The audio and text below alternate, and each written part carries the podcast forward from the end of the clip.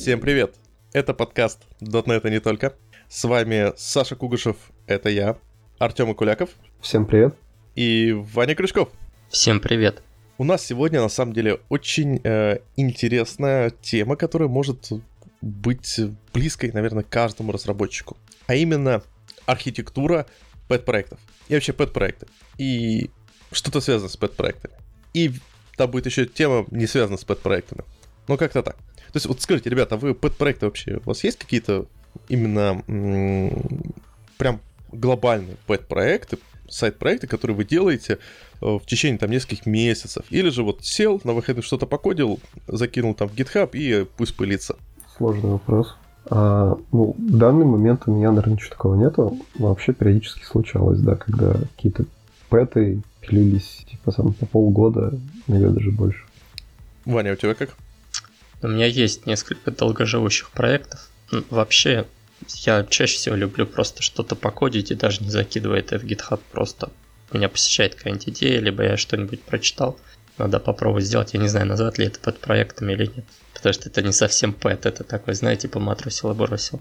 Ну вот, но есть, да, несколько долгоиграющих, долгоживущих, так сказать. Э, Все время я читал книгу про писательство, это «Козленок в молоке», и там у главного героя было такое понятие, как «главненькое» это некое произведение его жизни, которое вот он пишет, пишет там годами, знаете, там работая переводчиком стихов с калмыцкого на русский. Вот, он параллельно пишет свое. Вот у меня, да, есть несколько таких главненьких. Они, возможно, никогда не выйдут, но мне всегда нравится так иногда раз в три месяца что-нибудь туда покодить. Да. Вот у меня тоже, у меня в основном игрушки. Вот сейчас я очередной пэт-проект VR-игрушки забросил, но сейчас сегодня буду начинать следующий. И тут возник интересная, интересная проблема. Вот если сравнивать э, процесс разработки пэт-проектов, представьте, что мы делаем пэт-проект, которого есть все-таки обозримая цель выйти. Это может быть приложение. Вот, кстати, какие у вас пэт-проекты? То есть вот у меня игры, а у вас э, ну, прошлые, будущие? Ну, в основном это какие-то концепты, э, как-то прочитанные где-то, да, типа, какая интересная штука попробовать. Либо то, что нужно по работе, но ты как бы не уверен, что это полетит, и поэтому такой, блин, сделаю, короче, это. Ну, типа, proof of concept, а потом как-то прикипаешь и начинаешь дальше что-то с этим делать. А, ну, либо истории из разряда, что там, не знаю, мы купили там какой-то компонент вендорский, ты такой, да, я его сейчас сам как напишу, напишу. Будет лучше только с блэкджеком и поэтессами. Ваня, а у тебя что за главненькое? Игра и такая тулза чисто для себя но у меня там есть идея, да, типа как можно оцифровать свою жизнь. Обычно все заканчивается тем, что я переписываю это все дело на новый фронтенд фреймворк, вот, либо пытаюсь бэкенд переписать, но теперь уже был на .NET, раньше теперь уже на Rust. Вот, но обычно все, все заканчивается игрой в технологии, на самом деле. Там сама бизнес-концепция, э, словно говоря, бизнес-логика не сильно продвигается. Вот, когда-то я пытался даже операционную систему написать, но чисто в качестве хобби. Ну да, мы все знаем, время хобби операционных систем прошло. Один раз, один раз уже сработало, второй раз уже не сработает. Не, не, ну на самом деле я считаю, что операционную систему должен попробовать написать каждый разработчик, в том числе и как и базу данных свою. То, что очень хорошо помогает. Да, и компилятор. А еще компилятор. Обязательно свой язык и компилятор, который будет как там подставить свой любимый язык программирования, только лучше. Да, да, да, да, да. Вот это обязательно каждый должен сделать. То есть я вообще считаю, что это должны быть три курсовые в университете. Вот, но я боюсь, наш современное российское образование такого не поймет. Слушай, а мне кажется, это такое... Ну, это весело, прикольно, но это, ну, довольно бессмысленно, потому что ну, ладно, ты будешь понимать, как работает после этого, э, понимать, как работает система, но, скажем так... Э, ну да, ради этого и делается, не ради того, чтобы создать новый язык. Хотя, кстати, сколько языков может, родилось из вот этой концепции? Так, может, проще почитать? Я тоже была... Э, ну, смотри, смотри, самый лучший способ познания вообще всего – это и почитать, и попробовать. То есть, как бы теория без практики, практика без теории – это такие же вещи, как пиво и водка, да? Да. Но с другой стороны, ты, э, если тебе нужно будет тесно взаимодействовать с э, OS API, со всеми этими штуками, то да. Но мы и так, мы уже на таком высоком уровне, что э, если мы там, не знаю, будем потратим два года жизни на то, чтобы так написать свою базу данных, свою э, операционную систему, свой интерпретатор языка, свой компилятор, э, свой рендеринг, 3D-рендерер, э, это уже моя блажь. Э, Слушай, еще Саш, что... ну, люди в универе сидят типа 5 лет, ну, сейчас уже 4 плюс 2, раньше сидели 5 на специалитете. Ну, чем там еще делать 5 лет? Ну, в Apex играть. Или в Star... ну... нормально научиться играть в StarCraft. Да, да, да, взять этот GSL, кор- короче, и пойти дальше кодить. Не, ну почему нет? Это прям супер хорошая тренировка, на самом деле, я с вами согласен. Потому что, условно, у нас, ну, в моем универе, мы, как бы, был курсач, когда тебе нужно было написать а, собственный язык, мини-язык, да, и там, как бы, нужно было написать, типа, язык, а, там, синтаксический, лексические анализаторы, значит, собрать, все это дело там распарсить в AST -шку, из AST сгенерировать байт-код и написать виртуальную машину для этого байт-кода. Вот. И как бы, ну, понятное дело, что там студенты третьего курса не могут как бы соорудить вот по такому ТЗ что-то путнее. Там получаются всякие очень смешные поделки, типа там э, C-языка, в котором, там, не знаю, есть возможность объявлять там два типа и, и делать сложение, и вроде как-то оно работает, да. Вот. Но сам концепт к тому, что пока ты вот, типа, пишешь эту ерунду, ты очень много читаешь, как это работает, как это сделано там вот здесь, как в питончике там сделан байткод, как там в .NET сделан байткод, как сделан байткод там э, в Java, там еще где-то. Ты, короче, это все разбираешь, разбираешь, разбираешь, и как бы ценность того, что ты как бы покодил, может быть, ну, не супер высокая, да, но зато ты пока вот как бы пытался за велосипедить и там откуда-то спереть какие-то идеи, ты столько всего перечитал, что это, наверное, бустануло твое какое-то, ну, твой какой-то кругозор и карьеру больше, чем, может быть, блин, все остальное, что ты делал в универе там за последние там пару лет. Вот, поэтому я вот прям неистово поддерживаю все эти истории. То же самое, кстати, с базой данных, да. Когда ты попробовал сам написать базу данных, если у вас там, ну, был препод условно прикольный, или там, ну, ты действительно проникся идеей этого педпроекта, если ты это не в универе делаешь, а для себя, да, и ты реально попробовал написать базу данных, и ты реально попробовал значит, похардкодить э, там какой-то перформанс, да, там, ну, чтобы это было не просто что-то как бы такое, а там нормальное по, по скорости, то ты как бы, ну, начинаешь смотреть, что у тебя там SQL или Postgres тупит, и ты такой, ну, я понимаю тебя, бро, это сложно. Слушай, ну, я не согласен э, с тем, что это прям обязательно для всех. Потому что... Да нет, конечно. Вот ну, именно. Есть это... ничего, ничего нету обязательного в мире, да. Ну, как бы, в зависимости от того, какой, какую дорожку развития ты выбрал, собственно, э, там какие-то вещи для тебя более приоритетные, какие-то менее приоритетные. Но мы с вами, наверное, о том, что это просто полезное упражнение, которое может тебе пригодиться. Да, и оно полезно, на самом деле, на мой взгляд, э, как раз в универе. То есть, э, если по... просто я боюсь, что будет ситуация. Вот человек послушает подкаст, говорит, так, каждый программист обязательно должен написать базу данных, операционную систему, э, что у нас еще было, э, интерпретатор языка и прочее. Ну, Все да. замечательно. Теперь на собеседовании, если человек не писал базы данных операционной системы и прочее, он не программист, его не берут. Тут понимаешь, в чем прикол? На собеседовании как раз у тебя спрашивают вопросы, которые ты лучше всего поймешь, попробовав это все написать. У тебя там будут, не знаю, там как кишки Postgres спрашивать, у тебя там будут про да системные там... вызовы в операционке, почему да они дорогие никто не спрашивает это на собеседовании. На собеседованиях э, по, да ну, то есть база данных, кроме э, Б Б-дерево э, особо не лезут. Если Слушай, у меня, у меня спрашивает... такое было, понимаешь, я, я пришел на собеседование, блин, это возвращаясь к предыдущей теме подкаста, да. Да-да-да. Пришел, короче, да, спрашивают, как ты знаешь SQL? Я говорю, ну, типа, там, могу join написать, могу CTE-шку написать. Вот они говорят, понятно, вот, теперь расскажи, в каком порядке применяются там, вот, типа, там, а, агрегация, там, сортировка и так далее, да, в базе данных, там про индексы начинает спрашивать, там потом еще и да, дальше идут, я думаю, чуваки, я только что сказал, что я умею там базовые запросы строить.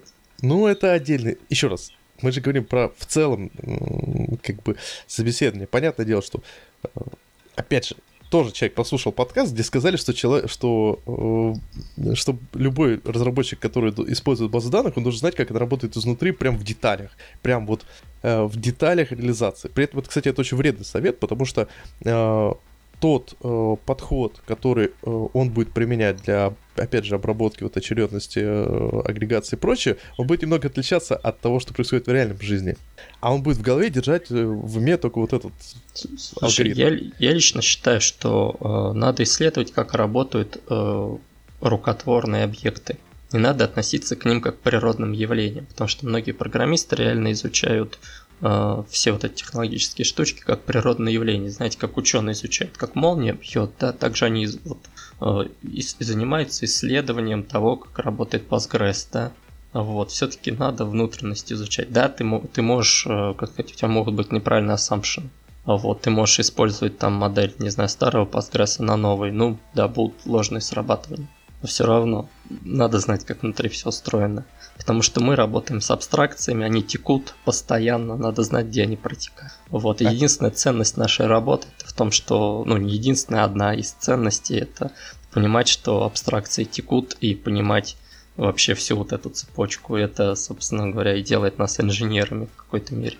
Ну вот, сейчас теперь ждем э, волну собеседований, где буду спрашивать о внутренности работы Postgres. Причем, опять же, человек... Я, кстати, не считаю, так... что на собеседовании это надо спрашивать. То, что я говорю, человек должен знать, это не означает, что он обязан как бы. Ну, нет, есть... погоди, человек должен знать, все спросит. Но он никому не должен. Этот э, естественный отбор на, на дурачка, да?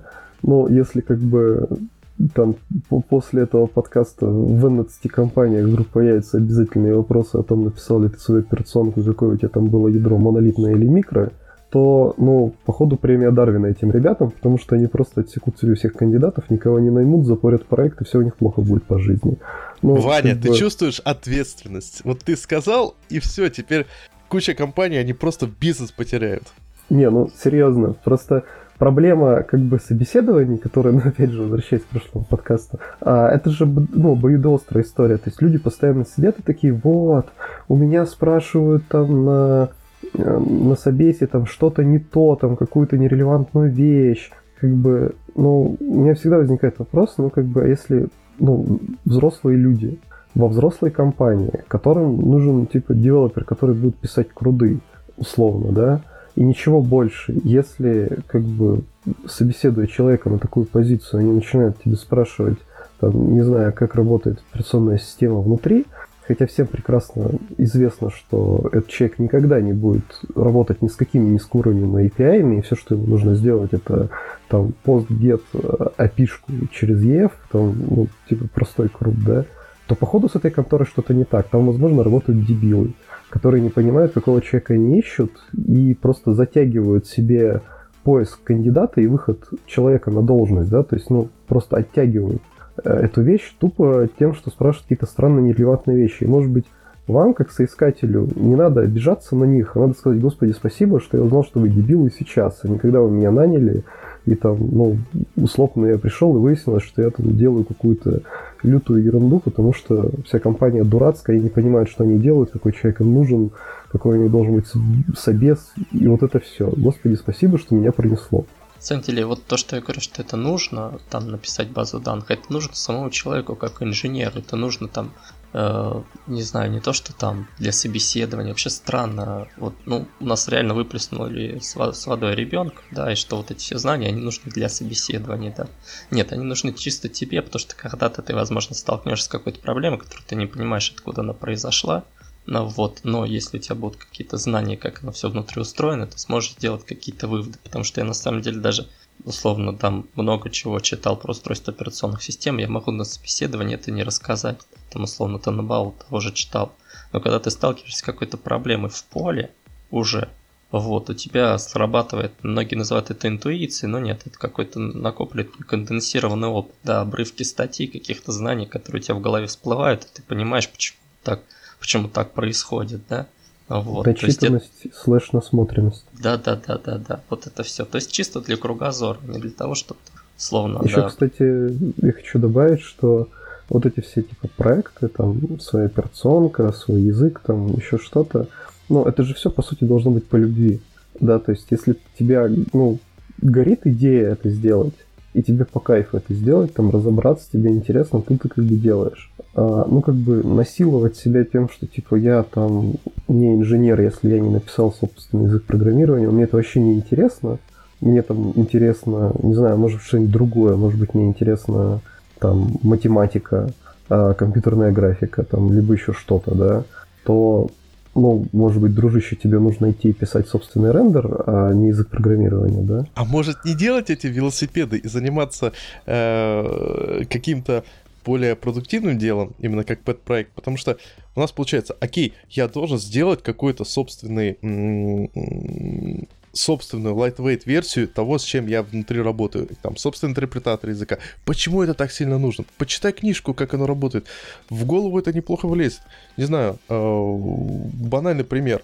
Есть шикарная книга Клепмана про вот все эти распределенные системы и прочее. Чтобы понять, как работает MapReduce и все, что работает на MapReduce, достаточно почитать одну главу из, Клеп, из Клепмана, и ты будешь понимать, как оно работает. В голове все будет построено, и э, в принципе, ну, нормально не нужно будет делать свой собственный ходуп, э, чтобы с этим ходупом работать.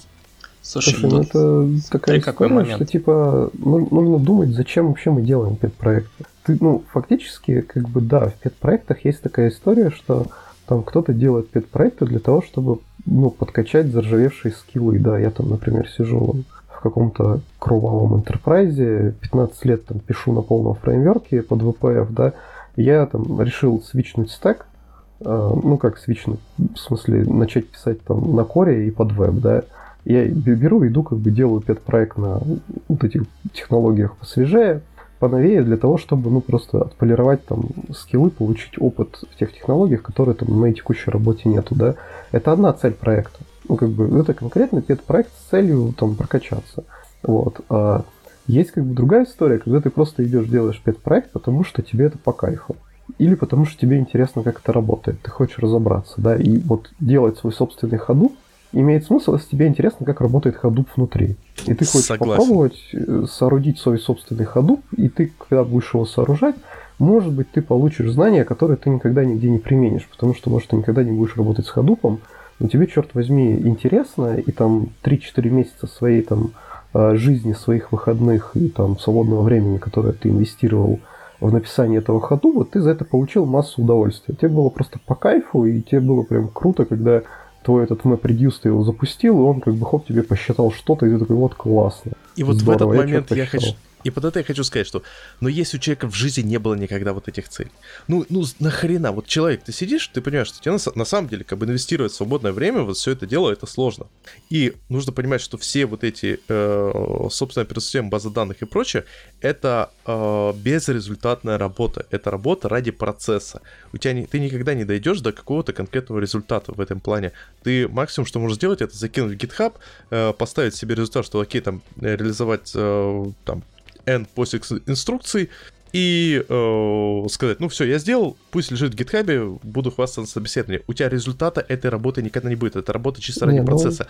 И подожди, поэтому говорить результат... о том, что типа каждый программист должен обязательно пройти, сделать свою написанную операционную систему, обязательно. ты сказал. Ладно, Нет, хорошо. Результат, э, результат этой работы, Ваня уже сказал, что результат этой работы – твои навыки, твой кругозор. То есть ты получаешь опыт в этом, как бы, который может быть отражен, применен, применен в каком-то другом проекте, да. То есть, условно, если ты писал собственную там виртуальную машину или там интерпретатор, то как бы, ну, ты там писал какую-то сборку мусора для него, и ты примерно понимаешь, как эта фигня работает. Если у тебя на продакшене вдруг как бы ты смотришь по метрикам, у тебя там какая-то странная картина, да, а то как бы если у тебя был пет-проект, со сборкой мусора, то посмотря на этот график, ты такой скажешь, м-м, что-то это как-то мне что-то напоминает, а в сборке ли мусора тут дело? Пойду проверю там memory трафик, там, как у меня там что чистится, да? Если у тебя до этого такого опыта не было, ну, конечно, ты разберешься, ты возьмешь книжку, но просто, возможно, это у тебя займет больше времени. Вот, а может быть и не займет, может быть, ты сразу сообразишь, там, что ты недавно читал где-то статью, доклад, либо еще что-то, и там вот рассказывали, что там вот такой, такая, вот, такой график на метрике может означать, что это вот у вас там долго сборщик мусора работает, и вот спайки от него получаются, либо еще что-то, да, вот. Но тем не менее, как бы это не, не бесполезный навык. Если ты при написании вот этой операционки либо еще чего-то еще и получил удовольствие, то и, и получил какой-то типа, ну, кругозор знания, навык, то прям вообще классно, все получилось. Epic Win. Да, я просто фокусируюсь на том, что это не обязательно. Опять же, те же самые знания э, можно получить просто хорошенько почитав какую-нибудь хорошую, хорошо оформленную книгу. То есть, например, приведу пример 3D-движки.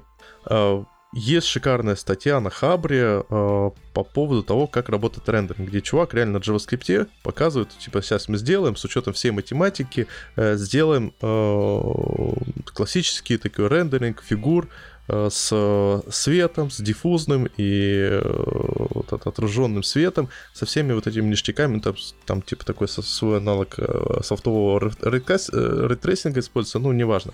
Замечательная статья, я вот ее прочитал, думаю, загорелся, отлично, сейчас напишу. Потом я начал читать книжку э, «Игровой движок», которая написана, собственно, э, человеком, который эти игровые движки писал в Naughty Dog. И я понял, что вот эта часть который ты можешь написать за несколько месяцев выходные, это такая верхушка айсберга, вот это, это кончик айсберга от всего веса э, того э, инструмента, который ты будешь, с которым ты будешь работать. Это просто маленький-маленький кусочек айсберга, и на нем вообще ничего не держится. Потому что количество абстракций, которые поверх этого сделано, уже настолько огромное, что э, как бы максимум для чего это понадобится, это реально отвечать вопросы собеседования. На production ты э, production проблемы от вот этих э, базовых систем, вокруг которого это все работает, они просто не будут взлетать. Тот же garbage коллектор, банально уз, достаточно узнать, что вот если спайки, значит это работает GC, э, и просто почитать про особенности работы garbage коллектора, что вот там Если мы объект закинули э, в unmanaged память, потом у нас GC сработал, этот объект, ну, ссылка потерялась, потому что мы его не запинили. Но это те знания, которые ты не получишь, когда будешь делать свой э, garbage коллектор, потому что ты до этих проблем еще не дойдешь. Ты максимум, что сделаешь, это простые, простые, простые базовые какие-то проблемки, которые и так особо не протекают. Самые текучие абстракции это вот, вот это вот эта основная часть айсберга, до которой ты на пэт-проекте не дойдешь.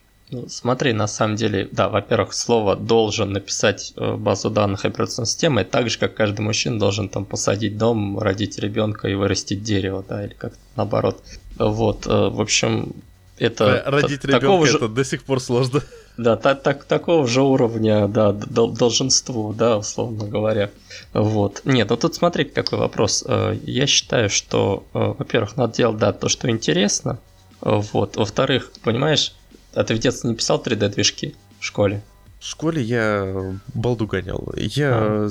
де- а, делал я, я пытался на OpenGL DirectX написать 3D-движок, да, он, правда, далеко не ушел, кроме отрисовки модельки из Neverwinter, вот, из текстового файла, но тем не менее. Вот. На самом деле, это, во-первых, это прикольно, да, во-вторых, ну, знания, понимаешь, это как бы, так сказать, просто прикольные знания. Я согласен, что местами, да, но не очень поможет, не знаю, получать там 300 тысяч на секунду. Это да. Ну, понимаешь, если бы я выбирал, допустим, в школе бы, ну, не в школе, в универе, допустим, что получать, да, если хочется 300 тысяч на секунду, то надо было идти, наверное, в САП. Потому что на тот момент там были очень большие зарплаты. Ну, И вот. где сейчас ну, эти саперы? Реально, уже а... даже пять лет назад саперы я помню, с знакомым сапером общался, он такой, знаешь, это миф, что в сапе большие зарплаты. Ну вот понимаешь, вот к, так я к тому и веду, что как бы если выбирать именно по целесообразности, то неизвестно, где ты окажешься. Вот если ты не по фану будешь э, двигаться, а по целесообразности, да, то есть как бы, блин, ну я конечно могу попробовать написать свою операционную систему, но дальше переключалки задач, которые будет выводить А и Б в два потока, ну вот я, скорее всего, не дойду, да, то есть как бы графического интерфейса, драйверов, там какого-то оформленного микроядра у меня не будет. И такой, ну ладно, ладно, пойду сап читать. Вот Абаб, да, вот Абаб это целесообразно, да. Потом почитал Абаб и спился, да, где-нибудь под забором. Вот, то есть мы пришли к основному моменту, к типам пэт-проекта. То есть первый пэт-проект, который мы уже обсуждаем, это собственная реализация того, что есть, и это это полезно, никто не спорит, что это полезно, но это не обязательно. Это та вещь, которая приятна, и мне кажется, если у вас нет идеи, которую а, в каком-то пэт-проекте нет мысли о том, какую-то сделать утилитарную вещь, вот сделать свою персонку, свой 3D-движок, свою базу данных, это шикарная идея. Слушайте, ну мне кажется, у нас нужно просто за аксиому взять, что пэт-проект по определению это вещь не обязательная. Да, ну, да. Типа, хочешь делаешь, хочешь нет. Там, ну, как бы работает только исходя там из любви твоего интереса к предмету и всему вот этому. Можно жить как бы без пет-проектов и быть прекрасным профессионалом, если там ты их нормально качаешь скиллы на работе и ну, не обязательно приходить с работы и фигачить второй проект. И, в общем, никто не скажет, что ты фу, все в порядке. Да, да. да. Я, я хочу вбросить тут, а вы знаете, коллеги, вы согласны сейчас на нач... так, бытует такое мнение, что вообще резюме не нужно программисту, а программисту нужен хороший профиль в GitHub, чтобы он контрибьютил в open source, э, какие-то проекты под проекты оформленные были. Вот как вы считаете, к чему вообще это все придет? Я считаю, что это бред сивы кобылы, потому что практика показала, а, что GitHub очень плохо ну, он очень плохо показывает то, как у тебя работает contribution. То есть у меня, например, в GitHub 216 contributions за последний год.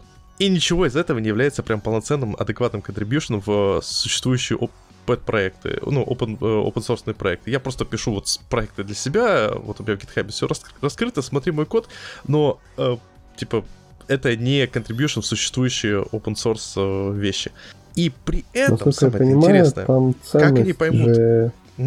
Да, извини, что перебил. Да. А, насколько я понимаю, там ценность, ну, этой идеи, она не в том, что ты, типа, законтрибьютил, там, не знаю, в Apache Kafka, либо там в Orleans, либо там еще куда-то патч заслал, там, либо там в, в .NET Core, да, в runtime, и ты как бы сразу автоматом стал молодец. То есть там идея, типа, в том, что вместо того, чтобы смотреть, типа, ну, резюмешку читать, ты, типа, заходишь Э, в профиль на GitHub, открываешь, ну, смотришь там какие-то репы у человека, да, что он вообще писал, чем он, типа, интересуется, открываешь какую-то репу, смотришь там э, условно качество кода, что он там понаписал, и такой, типа, ну, вот я вроде посмотрел твой код, ты вроде ничего, давай приходи к нам.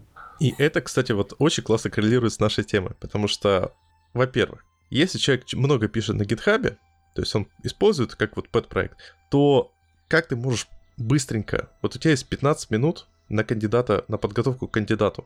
Даже не 15 минут, 5. Ну давай 15 минут. Ты что, 15 минут, за 15 минут сможешь сделать полноценный код-ревью проекта, который человек делал год? Или хотя бы 3 месяца? Да ты максимум посмотришь структуру папок и думаешь, ну, вроде неплохо.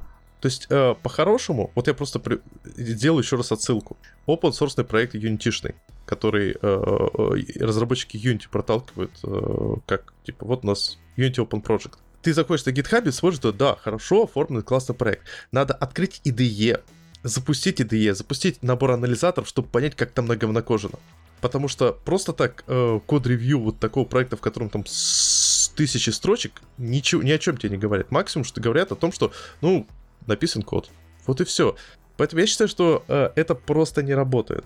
Э, максимум, что может э, человек сделать э, за GitHub, это посмотреть, в какие репозитории ты контрибьютал, чтобы посмотреть, о, да, вот человек там в существующую подсорс репозиторий контрибьютал. Это максимум. Возможно... Знаешь, вот мне как работодателю, да, когда там мы собесим, мне на самом деле не особо интересно, в какие большие open source проекты он контрибьютил. А ты ну, смотришь код? Вот, ты смотришь код людей в GitHub? Если человек прикладывает, я захожу, смотрю обычно. Ну, то есть я там трачу 30 минут э, своего времени на то, чтобы как-то бегло посмотреть. Я стараюсь найти какой-нибудь э, проект, который человек пишет для себя. Ну, то есть в моем приоритете получается, я сначала смотрю проект, который вот прям пет-проект чувак писал для себя сам один. Вот. Потом я смотрю, если там, ну, у него, может быть, какие-то тестовые задания он выложил. Вот, эти тестовые задания это очень сильно такое соу-соу. Вот. И там только на третьем месте я смотрю как бы проекты, которые он там контрибьютил куда-то, а, там, большой там open source известный, да. И мне больше, ну, более интересно именно пет-проекты, как человек пишет для себя, что ему как бы важно в коде, на чем он сконцентрировался.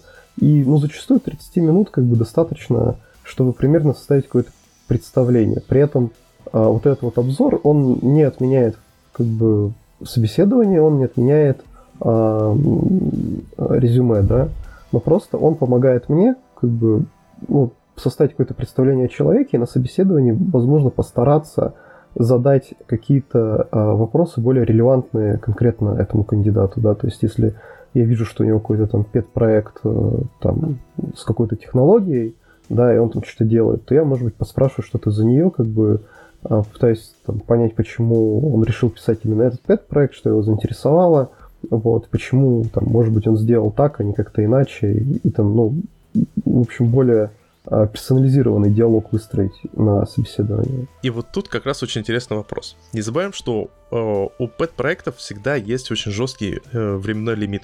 То есть э, человек... Подожди, э, Саша, мы по, по правде говорим о пет-проектах, а да, не потому что у тебя о, есть... о шарашке на, на, на этом, на, на Одеске, потому что это же пэт-проект, я могу писать годами. Что, так в этом и проблема, лимит? смотри, если ты делаешь пэт-проект, который просто ради себя, ради вылизывания кода, это одно. Но если ты хочешь сделать пэт-проект, который будет э, э, хоть сколько ли закончит, а это, допустим, актуально для игр, то есть ты хочешь сделать какую-то казуальную игрушку, простую, которая, э, которую ты хоть когда-то выпустишь, то ты будешь реально... Э, ты не будешь заниматься... Да, я скажу проще. Я уже третий проект, проект выкидываю просто потому, что я полностью паруюсь перфекционизм по коду и понимаю, что я это уже не... Я это... Типа, э, я месяца два потратил на то, чтобы вылезать код, перерефачить, э, сделать его прям красивенько, а production value такой не сделал и уже вообще этой идеей игры перегорел.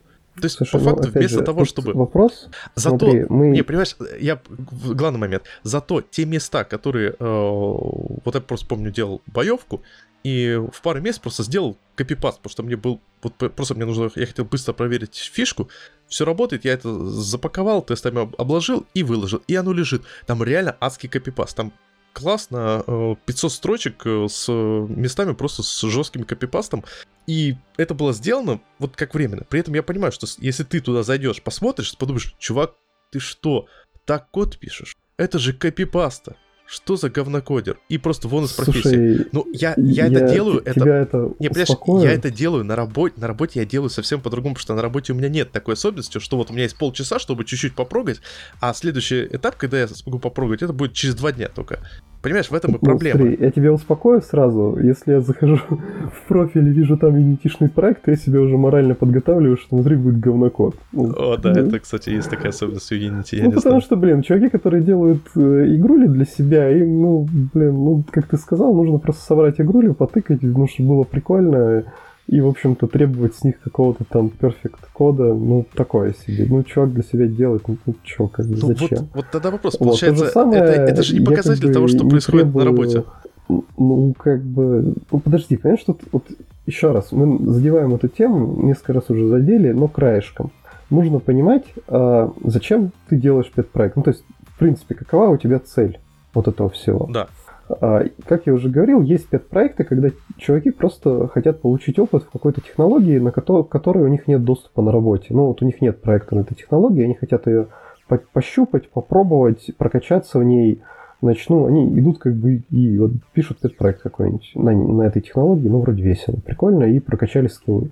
Вот. А, есть, когда от пет-проекта, ну, он такой типа, наверное, э, обучающий или типа proof of concept, да, я часто такие пишу, когда там ты сходил куда-нибудь э, на .next, послушал там что-нибудь за архитектуру, или там, когда ты почитал очередную умную книжку, и там какой-то концепт, либо какая-то вот архитектурная идея в тебя запала. И ты такой, блин, какая, она прикольная. Пойду, короче, ну, сделаю ее, да, и ты идешь и как бы кодишь там эту архитектуру, эту идею для того, чтобы ну, на кончиках пальцев попробовать, насколько она на самом-то деле классная, да, потому что одно дело на словах, другое дело, когда ты ее закодишь и понимаешь, что там ну, очень неудобно с ней работать, хотя как бы там в докладе звучало как прям золотая пуля, убивающая всех, кого нужно одним выстрелом. Вот. А есть пет-проекты, которые там, ну, прям совсем по фану, когда, ну, хочется сделать какую-то законченную вещь, да, ну, типа, не знаю, тул для себя какую-то, или какой-то мини-сайтик, или какого-то бота, или еще что-то там, или еще что-то. Есть как бы пет-проекты, которые полностью, ну, типа, HR-ные. Ну, то есть ты такой, окей, э, я, короче, вот, хочу поменять работу, пойду напишу какой-нибудь, короче, пет-проектик, э, и вот на этом пет-проектике я целенаправленно покажу, короче, всю свою ниндзюцу. Вот, насколько я прям крутой, я туда там впилю классную архитектуру, тесты напишу, вот прям все, короче, сделаю и буду людям показывать этот код, сказать, вот, как бы, хочу к вам на работу, я вот так вот пишу, смотрите, какой я молодец. Вот, и, собственно, в зависимости от того, какой тип проекта у вас и зачем вы его делаете, а, и будет ответ на вопрос, как бы, какая там должна быть архитектура, должна ли быть она, либо просто нужно из говна и палок собрать, получить фан и пойти дальше, или там проверить идею, да. И, собственно, точно так же к этим педпроектам ну, стоит относиться, если вы интервьюер, да, то есть если вы смотрите педпроект и видите, что там ну, какой-то типа, э, ну, то есть лютый говноход у чувака, да, а в соседнем проекте у него там все нормально. Но, как бы, ну, очевидно, что один проект писался с одной целью, другой с другой. В общем, не обязательно это как-то триггериться, но можно, собственно, даже на собесе э, задать вопрос, типа, я вот видел вас там, уважаемый, в GitHub профиле есть этот пет-проектик, э, вот, как бы расскажите о нем. Он говорит, а, да, это я, короче, на коленке собрал игрушку, мне было очень весело, короче, за два вечера она вот там играется, короче, я ее больше не развиваю, вот. Ну, все, понятно. Ну да, да. То есть тут, э, тут главное, смотрите, чтобы какой человека момент было есть. Э, понимание. Смотрите, такой момент есть интересный по поводу архитектуры проектов, чисто утилитарный. То есть, если ты пишешь, например, проект для себя, да, ты можешь какую угодно, в принципе, там архитектуру делать. Не согласен. А, тебе, как ни, ничто тебе... Нет, вот я хочу как раз сказать, да, я понимаю, почему ты не согласен, догадываюсь точнее, как раз я к этому веду. Но там должна быть такая архитектура, чтобы ты, если через три месяца вернешься к своему проекту, чтобы ты в нем разобрался. То есть, как бы и качество кода, документации и прочее должно быть достаточно, чтобы, грубо говоря, тот же человек, ты, но через там, несколько месяцев, зависит от твоей памяти, не знаю, ты мог вспомнить, что ты здесь хотел делать, что ты делал и как оно работает. То есть она должна быть необходимой и достаточной для того, чтобы продолжать над ним работу. Если это проект на выброс, чисто попробовать, ну там, да, там что угодно можно делать. Вот.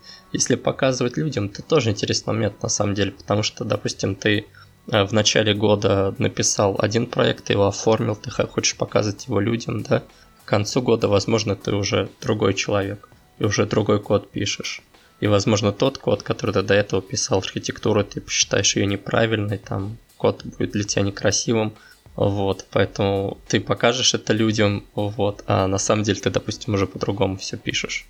Конечно. А самое главное, э, то время, которое ты тратишь на проекты. Не надо забывать, что у нас есть работа, у нас 8-часовой рабочий день, из которых мы, там, у нас есть время на то, чтобы разогнаться, время на то, чтобы сесть, время на то, чтобы подумать, время на то, чтобы начать делать, время на то, чтобы полностью написать все тесты, которые необходимы, время на то, чтобы посмотреть на код и подумать, ой, а у меня тут отступы криво, давай-ка если я вот чуть-чуть вот так переверну, то будет более симпатично. Вот на все, все, все, все. На пэт-проекте, по-хорошему, если у тебя э, пэт-проект не HR, вот Артема э, э, каталогизация мне очень понравилась, так вот, если у тебя не HR пэт-проект, то ты, скорее всего, будешь делать его куда более аляписто, потому что, первое, ты только один человек, который зависит от этого пэт-проекта, поэтому тебе можно сильно не заморачиваться на тему того, э, кто его будет читать. Тебе важно, чтобы тебе было его удобно читать. И второе, у тебя мало времени. У тебя есть там 1-2 часа по вечерам, и то не каждый вечер и, может быть, выходные. И то, по-хорошему, выходных лучше все-таки э, под проектом не упарываться. И получается такой интересный момент. Ты как бы вроде бы э, в открытую показываешь свой пэт-проект, говоришь, посмотрите, а там у тебя код гораздо хуже, чем тот, что ты пишешь на работе. И вот это большая проблема. Именно с точки зрения ну, э, как бы собеседования и прочих вещей. Мне кажется, что это проблема интервьюеров. То есть они должны понимать, что такое пэт-проект, и как к нему относиться, да? В зависимости от качества и... компании и предлагаемых зарплат. Если это компания, которая предлагает очень хорошие условия, высокую зарплату, то это уже проблема интервьюируемого. Ну, нет, слушай, ну как бы еще раз. А, мне, вот я убежден, что а, процесс собеседования в компанию а, отражает, ну, как бы, некоторую взрослость этой компании, да. И, соответственно, если ты приходишь контору, и там тебя прогоняют через 18 собесов, а, где спрашивают вообще супер нерелевантные вещи, там куда-то еще что-то, вот, и там, не знаю, тебя там собеседуют на дотнетчика, приходит какой-то чувак и начинает тебя спрашивать по JavaScript, и там а, потом приходит DBA и начинает тебя спрашивать про Oracle, а ты в резюме написал, что никогда в жизни не видел Oracle в глаза, вот только там где-то вдалеке на картинке. Вот. И если вот это все как бы происходит с тобой на собесе, то как бы, ну, это бардак. И фактически это означает, что если кон- контора не смогла свои, как бы, ну, ворота к себе, да, то есть процесс найма как-то сделать нормально, то что у них внутри в бизнес-процессах творится? Это актуально Нельзя... для крупных компаний, А вот если посмотреть на самом деле на рынок геймдева, то там везде бардак. Бардака нет на рынке геймдева, который занимается гиперкэжуалом. Потому что у них э, э процесс найма и э, вытягивания людей, чтобы они переходили на performance, там очень, очень хорошо поставлено. Эта компания, она как раз может перформить за то, чтобы она нанимает много людей, которые много перформят. Опять же, если ну, какая-то... Смотри, ты же фактически сам ну, ты же не противоречишь ничему, то есть но, идея но, в чем? Ты что, гиперкажу хочешь разрабатывать? То есть я к тому, что те, я, опять же, пообщаюсь с множеством людей, те ребята, э, которые разрабатывают самые интересные игровые проекты, обычно у них такой бардак. Именно не, ну, на, ты тогда, на хайринге, что просто осознанно жесть. идешь, идешь в этот бардак, да, то есть ты понимаешь, что э, игровая индустрия, она вот такая, ну, Конечно. жесткая, ну, так что я, она я, бардачная, я тебе это по кайфу, ты идешь, как бы, тебе как бы бардачное собеседование, но ты морально к нему готов, потому что, ну, блин, вот, ну, как бы индустрия такая, и как бы, окей, я готов. Ну, это, как бы, это, но это геймдев, Понимаешь, в чем дело? Не, можно приведу пример? Вот э, есть компания, э, не скажу как, они делают одну очень интересную RPG, которая прям в духе Fallout. Скоро должна выйти. Э, очень классно сделана, игрушка просто шикарная, я в нее вот поиграл и прочее. Э, но там настолько непринужденное собеседование, которое было просто из разряда, ну что там, в телеге созвонимся. То есть ребята не кидали тебе специфичные, э, как все там, ссылку на Teams, просто созвонились с телегами, пообщались, по душам, чуть-чуть там прочее. Камеру никто не включал. То есть по стандартам Enterprise это просто какая-то жесть.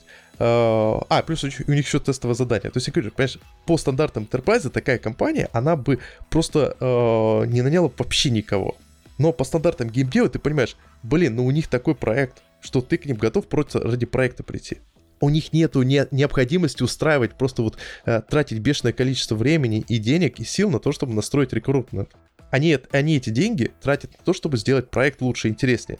И ты, скорее всего, готов на то, чтобы э, к ним на проект прийти э, ради проекта, а не ради того, насколько у них хорошо HR работает.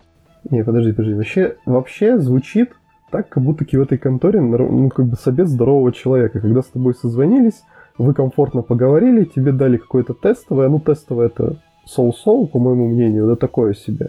Но, тем не менее, ты его сделал, тебя как бы без лишних нервотрепки и просьб написать код на бумажке, ну, типа, либо взяли, либо тебе отказали. Вообще звучит как бы супер нормально, и мне кажется, ну, интерпрайзы должны ну, быть такими, да, то есть вы когда берете человека, у вас как бы, ну, задача подобрать как бы чувака, который будет ну, нормально в команде работать и решать задачи, которые у вас стоят по позицию. А не устроить ему, короче, олимпийский забег и выяснить, кто там самый сильный выживальщик, блин, в нашем селе. Ну это же, ну, стрёмная идея. Да, такая задача есть на самом деле, потому что в компании, я, я в какой-то момент я понял, что задача вот этого всего рекрутмента – в крупной компании, это не набор самого-самого-самого лучшего, да, и даже не набор просто сотрудников. Но вот, это отсев. То есть у тебя на входе стоит огромная толпа. Вот огромная. Это вот, не тебе это, ее это надо может, как... Это, может, раньше было, и это актуально для студентов. На текущий момент... Не, ну серьезно, вот, допустим, если взять там какой-нибудь Amazon, Google, к ним же на хайринг там куча народа приходит, да, даже, даже взять в какой-нибудь там, не знаю, джуниорские позиции, в какой-нибудь хипам, да, вот представляете, сколько там народу долбится, кто хочет войти в IT. Ну, то есть есть позиции, там, компании, у которых большое количество желающих, вот. Одно дело, да, другое, другая проблема, что компании, у которых нет большого количества желающих, они все равно пытаются, у них этот карго-культ, они пытаются копировать э, хайринг Амазона, при этом у них, да, там, два с половиной кандидата пришло, и полтора отвалилось во время вот этих вот всех забегов. Вот, то есть задача, да, что у тебя огромная, короче, толпа, и ты проводишь ее через все эти забеги, через полосу препятствий, доходит самые упертые, вот, набираешь самых упертых. Вопрос, насколько их упертость повлияет на то, как они работать будут, это уже другой вопрос, это никого не волнует. Вот, но поскольку компания огромная, это огромный маховик, он раскручен, он инерционен, то даже если ты наймешь кучу нерелевантных сотрудников, у тебя компания не развалится, да. Вот, когда-нибудь, через какое-то время она развалится, возможно, да, но поскольку у нее большая инерция, она пока прет вперед. У меня прям волосы встают дыбом, потому что, ну, для меня это, ну, полный прям антипатер, потому что, вот, я почти во всех компаниях своих там, я либо участвовал в собесах, либо прям полностью участвовал в процессе найма, там, от и до, и, как бы, ну, очень много наелся со стороны человека, который нанимает. Вот, и зачастую, ну, это на самом деле довольно большая боль. Тебе, у тебя есть позиция, и тебе нужен чувак, который выйдет и начнет решать задачи. Вот. А и это, как бы а, это, опять же, что моя... у, тебя, у тебя есть позиция, в которой выйдет человек и начнет решать задачи. Очень во многих компаниях, опять же, крупных, типа вот Фанг, там Amazon, Facebook и прочее, там зачастую собирает, вот мне так кажется, людей э, в, в пул, в набор, и потом уже их распределяют. Потому что все-таки ну, очень большое... довольно странная стратегия держать пул как бы в продуктовой компании или там ну, в какой-то компании. У вас либо есть а, ресурсы, либо нету, да. Ну ладно, можно немножко в сторону отойти. Ну просто как бы мое видение процесса найма, да, у тебя есть как бы позиция, где должен чувак решать задачи.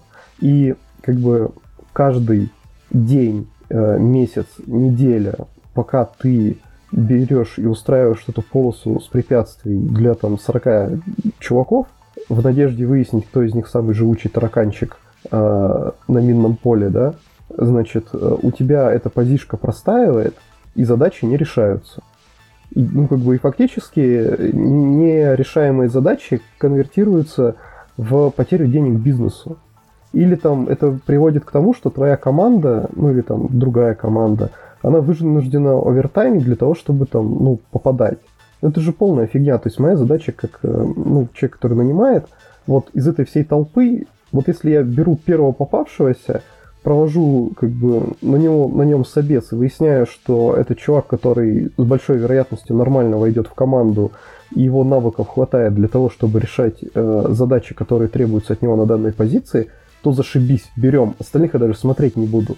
Нахрен мне на них тратить время, если у меня есть кандидат, который удовлетворяет всем моим потребностям, и он вот уже там через две недели или завтра выйдет и начнет решать задачи и начнет зарабатывать денежку компании. Нафига мне устраивать вот этот вот олимпийский марафон дальше? -то? Смотри, в чем проблема. Во-первых, э, даже может быть такая ситуация, что в крупной компании есть отдел, и там есть начальник отдела. Ему нужен человек, вот ему у него не хватает людей, да, вот.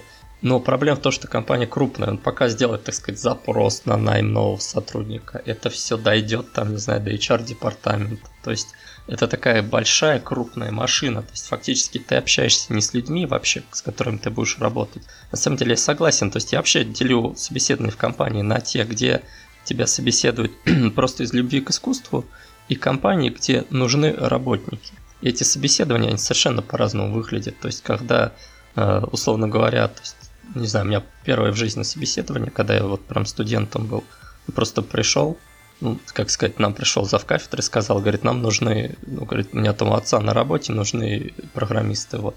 Пойдете, вот мы пришли к начальнику отдела, он с нами поговорил и все, взял нас на работу, все, потому что ему люди нужны э, в отдел.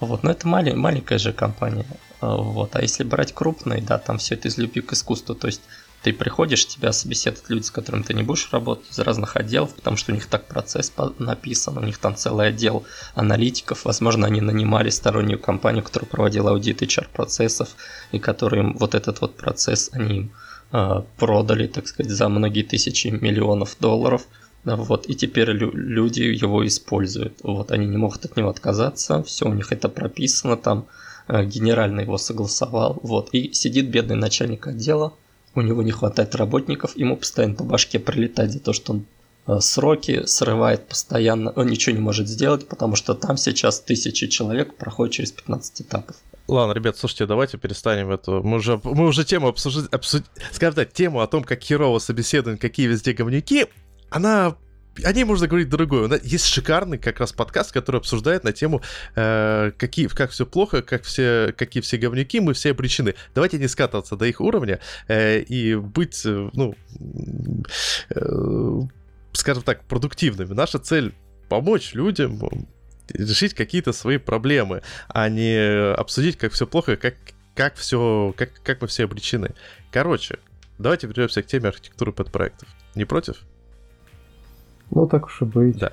Смотрите, а, мы пришли к чему? К какому моменту? Что с пэт-проектами реально э, есть большая дилемма, а именно писать хорошо, либо писать говнокод. То есть э, в том варианте, в котором Артем написал, если очевидно, что если ты делаешь проект под свое резюме, то ты делаешь его хорошо, вылизывая архитектуру.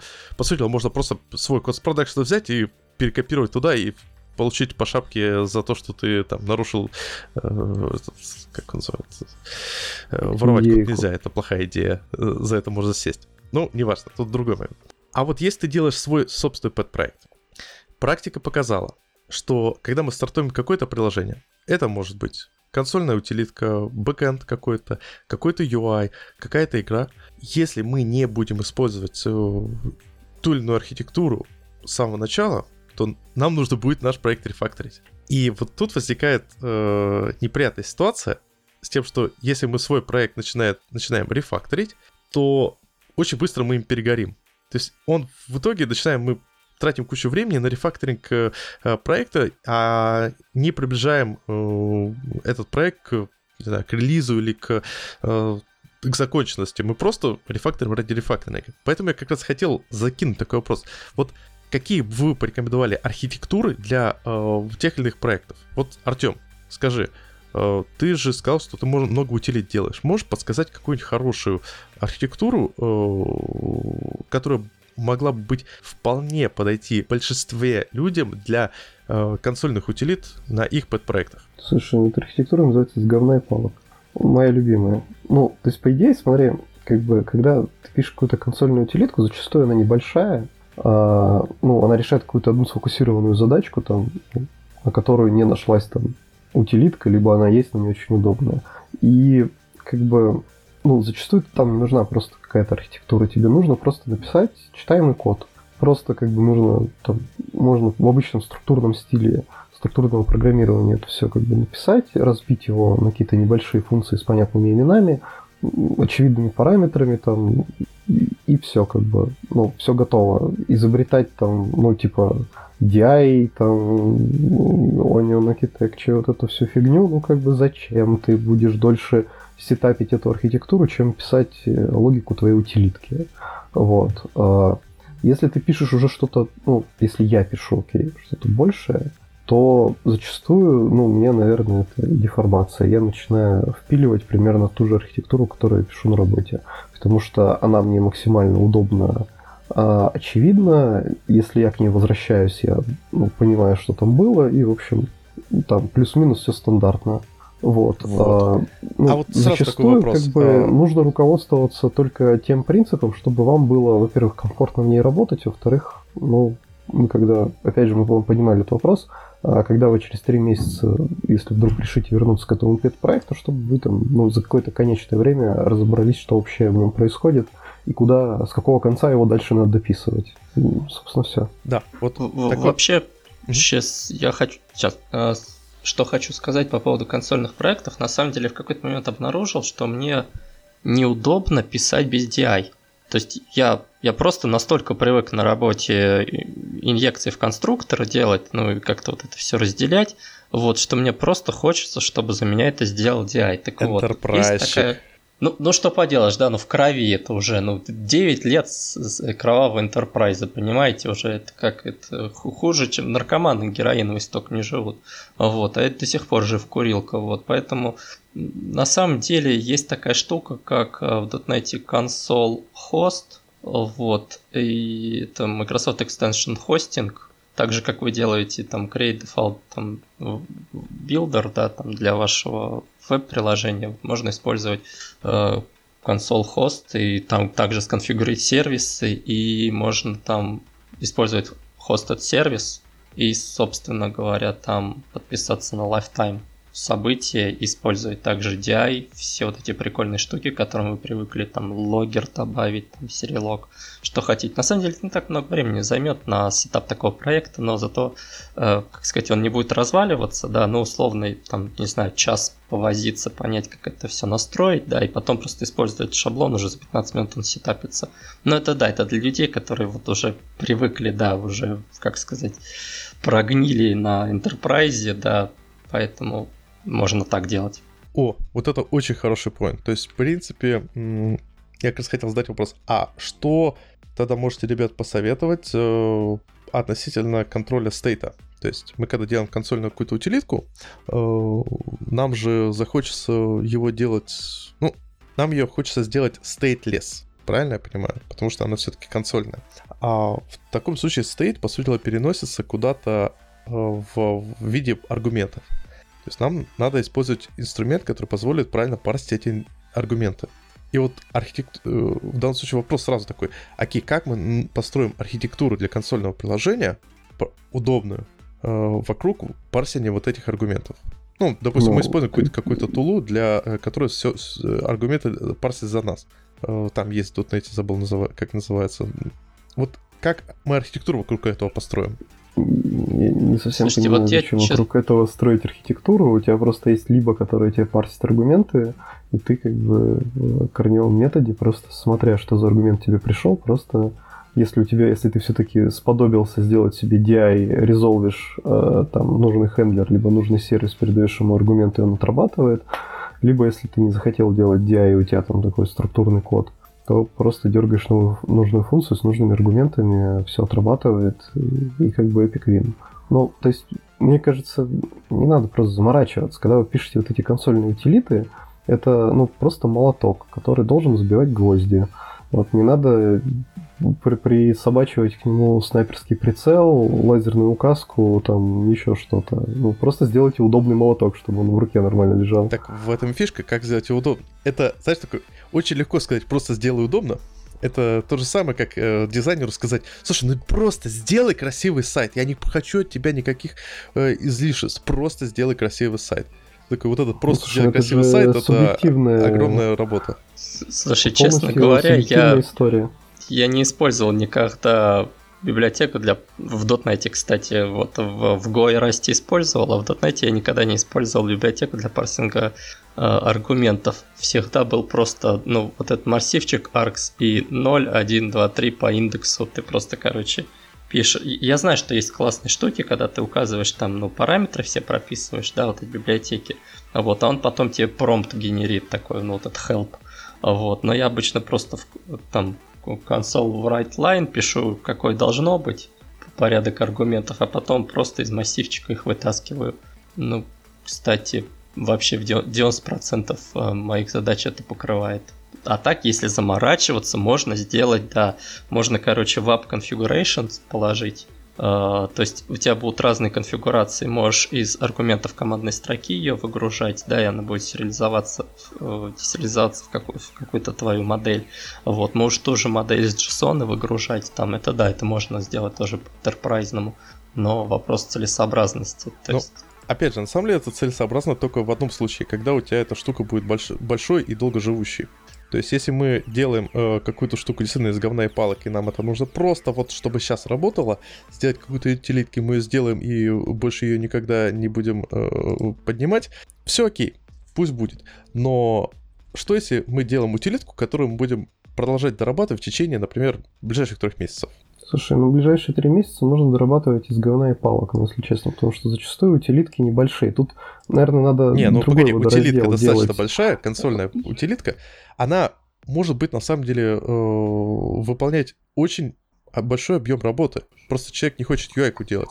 Вот. Ну, смотри, еще раз, тут вопрос как бы а, в том, что тебе нужно. Если тебе нужно решить свои задачи, ты можешь вообще особо не париться и просто там в стиле C, структурного программирования, написать эту утилитку, э, называя правильно методы, как бы, ну, понятно, и там аргументы, и, в общем, просто нейминг э, решает, и, и как бы, ну, типа, если это не там миллионы строк кода, в общем-то, все будет ок. А в этом, а в этом тут, и проблема. Тут еще раз смотри, Слушай. должен быть, наверное, другой водораздел. Либо ты делаешь эту утилитку для себя, и ты ее поюзаешь там через три месяца, она отправится благополучно в ад, либо ты, ну, чувак с амбициями, который хочет эту утилитку запаблишить, и, например, чтобы комьюнити начал этим пользоваться. И вот тут уже встает вопрос, как написать эту консольную утилитку, архитектурно и не архитектурно, для того, чтобы как бы чуваки, которым я это запаблишу в комьюнити, которые начнут этим пользоваться, чтобы они могли понять, что она делает, а, чтобы они могли там патч мне заслать какой-то, чтобы они могли там какой-то баг пофиксить. И вот тут уже ты начинаешь думать над архитектурой ну вот действительно начинаешь задумываться, вот, и зачастую в этот момент э, твой вот этот пет-проект open source, он перерастает на самом деле просто в еще один рабочий проект, потому что фактически ты начинаешь писать так же, как ты пишешь э, на работе, потому что другие люди, возможно, будут туда контрибьютить, но, скорее всего, нет, но, возможно, будут. Поэтому нужно сделать зашибись, и доки написать, и тесты, и, короче, ты вот уже реально паришься, как мне там аргументы попарсить, и внедрять независимости или не внедрять, и как бы вот это все, вот это все, и там как на сервисы напилить, и на хендлеры, и нужен ли медиатор или не нужен, и вот это, вот это, вот это все. А вот тут как раз с тобой не соглашусь, э, есть еще очень промежуточный этап. Это этап между первой неделей разработки и вот те моменты, когда ты решил, что это надо кому-то показать. Потому что когда ты над каким-то продуктом раз, э, работаешь больше недели, особенно если ты сделал паузу, давай вот worst case я считаю, ты начал делать в выходные какую-то важную для себя утилиту, которая выполняет какую-то работу. Давай сделаем проще. Ты делаешь э, утилиту, которая, э, допустим, что, что, что, может что может быть такое супер полезное? А, ты, например, сделал, сделал консольный туду-лист. То есть, чтобы в консольке можно было забивать все... Не... Вот как тудуист, только в консоли. Чтобы там Конему запускал... Вот это полезно, да. Да, чтобы как Конему запускал, быстренько накидал. Ну, потому что реально в консоль э, я тудуист как раз люблю за то, что там можно печатать э, на клавиатуре и не париться. Вот ты делаешь вот такую утилитку. У нее, получается, есть state, потому что какая-то внутренняя база данных, у нее есть э, бешеное количество аргументов, которые ты можешь передать, которые надо спарсить. А самое главное, что ты ожидаешь, что ты с этой утилитой будешь работать длительное время. Ты... И теперь worst case. Ты в выходные ты сделал первую версию, чтобы проверить, как она работает. Потом неделя, на следующие выходные ты поехал с друзьями на шашлыки, только через выходные ты понимаешь, что ты хочешь к ней вернуться, и уже потом по выходным, по вечерам с ней, над ней работать регулярно. А там у тебя из говна и палок сделано. Ты, скорее всего, посмотришь скажешь, я это не смогу с этим работать. Я это тогда сделал под влиянием как бы высших сил, под влиянием состояния потока. Я не смогу сейчас это правильно дорабатывать. Вот, собственно, поэтому нам и нужна архитектура адекватная для консольного приложения. Ну, смотри, во-первых, есть же разные этапы проекта и разные ну, ипостаси проекта. То есть есть там скелет, а, есть proof of concept, есть MVP-шка и есть уже продукт, когда мы его там пропиливаем. Ну, возвращаясь к нашему кровавому enterprise, да. Угу. Соответственно, опять же, делая пет-проект, тоже нужно понимать, что ты сейчас пытаешься сделать. Если у тебя просто есть какая-то идея, и ты просто хочешь чекнуть, что она работает или она не работает, то, ну, фактически это proof of concept. Ну, как бы, ну и собирай из говна и палок, что такого? Это ну, вот ты бы, выходные если... сделал, а теперь ты переходишь да, уже Да, в... если идея, как бы, рабочая, и ты как бы сделал и посмотрел на то, что у тебя получилось, и ты говоришь, слушай, ну, получилось прикольно. Я, пожалуй, готов инвестировать, ну, мне интересно, я получил удовольствие, я готов инвестировать дальше свое время и, короче, ну, тянуть это куда-то дальше, да, то тогда ты переходишь уже на следующий этап типа MVP-шки. Возможно, MVP-шка означает, что proof of concept ты просто выкинешь. Возможно, ты сядешь его и перерефакторишь, ну там, что тебе будет приятнее, удобнее, быстрее. Вот. Соответственно, ты делаешь MVP-шку, там уже ты начинаешь думать, если тебе там нравится проект, ты начинаешь думать о том, что, ну, возможно, я как бы из этой MVP-шки буду потом дальше ее развивать, когда я доделаю MVP-шку. Поэтому, наверное, короче, прям вот жестко говнокодить я не буду. Но, короче, ничего лишнего я тоже делать не буду. Ну, типа, там какие-то дополнительные вещи, типа там обмазаться логированием во все места, там, не знаю, там, сделать все там супер мега-пупер настраиваемое, подтягиваемое из там настроек, там, с файликов, с конфигов, вот это все. Ну, наверное, я тоже не буду делать, как бы я делаю MVP-шку. Я сейчас, короче, сделаю, что там ничего не параметризуется, все работает одним единственным образом, там, и там часть э, настроек просто зашита в коде, и мне, в общем-то, пока ок. Вот. Ну, я это сделаю не так, что они прям там среди метода воткнуты, но я там куда-нибудь вынесу их в отдельное место, но реализовывать чтение э, из конфига я не буду. Ну, вот такая точечка, точечку расширения подготовил, но имплементировать ее не стал. Да, вот. а вот теперь сразу такой вопрос. А, представим, у нас, вспомни, э, консольный API гита или .NET, везде стандартный. Он древовидный. У тебя э, по факту есть, э, допустим, команда git, чекаут и дальше параметры специфичные для чекаута. Git, commit, параметры специфичные для комита. С .NET там еще больше дерева. То есть, по сути дела, ты сначала указываешь какой-то набор э, путь по командам, а потом ты уже определенные параметры, которые э, являются уже листьями для этого пути. Вот сразу возникает мысль, вот у тебя есть четкое понимание, как ты, у тебя будет консольное приложение работать. Вокруг этого реально можно было построить хорошую, адекватную, красивую архитектуру, которая э, по факту э, формирует дерево, по этому дереву э, доходит до определенного узла, а дальше уже вытаскивает э, необходимые аргументы и э, составляет список э, э, ну, автоматически мапит эти значения аргументов на сущности, которые у нас есть.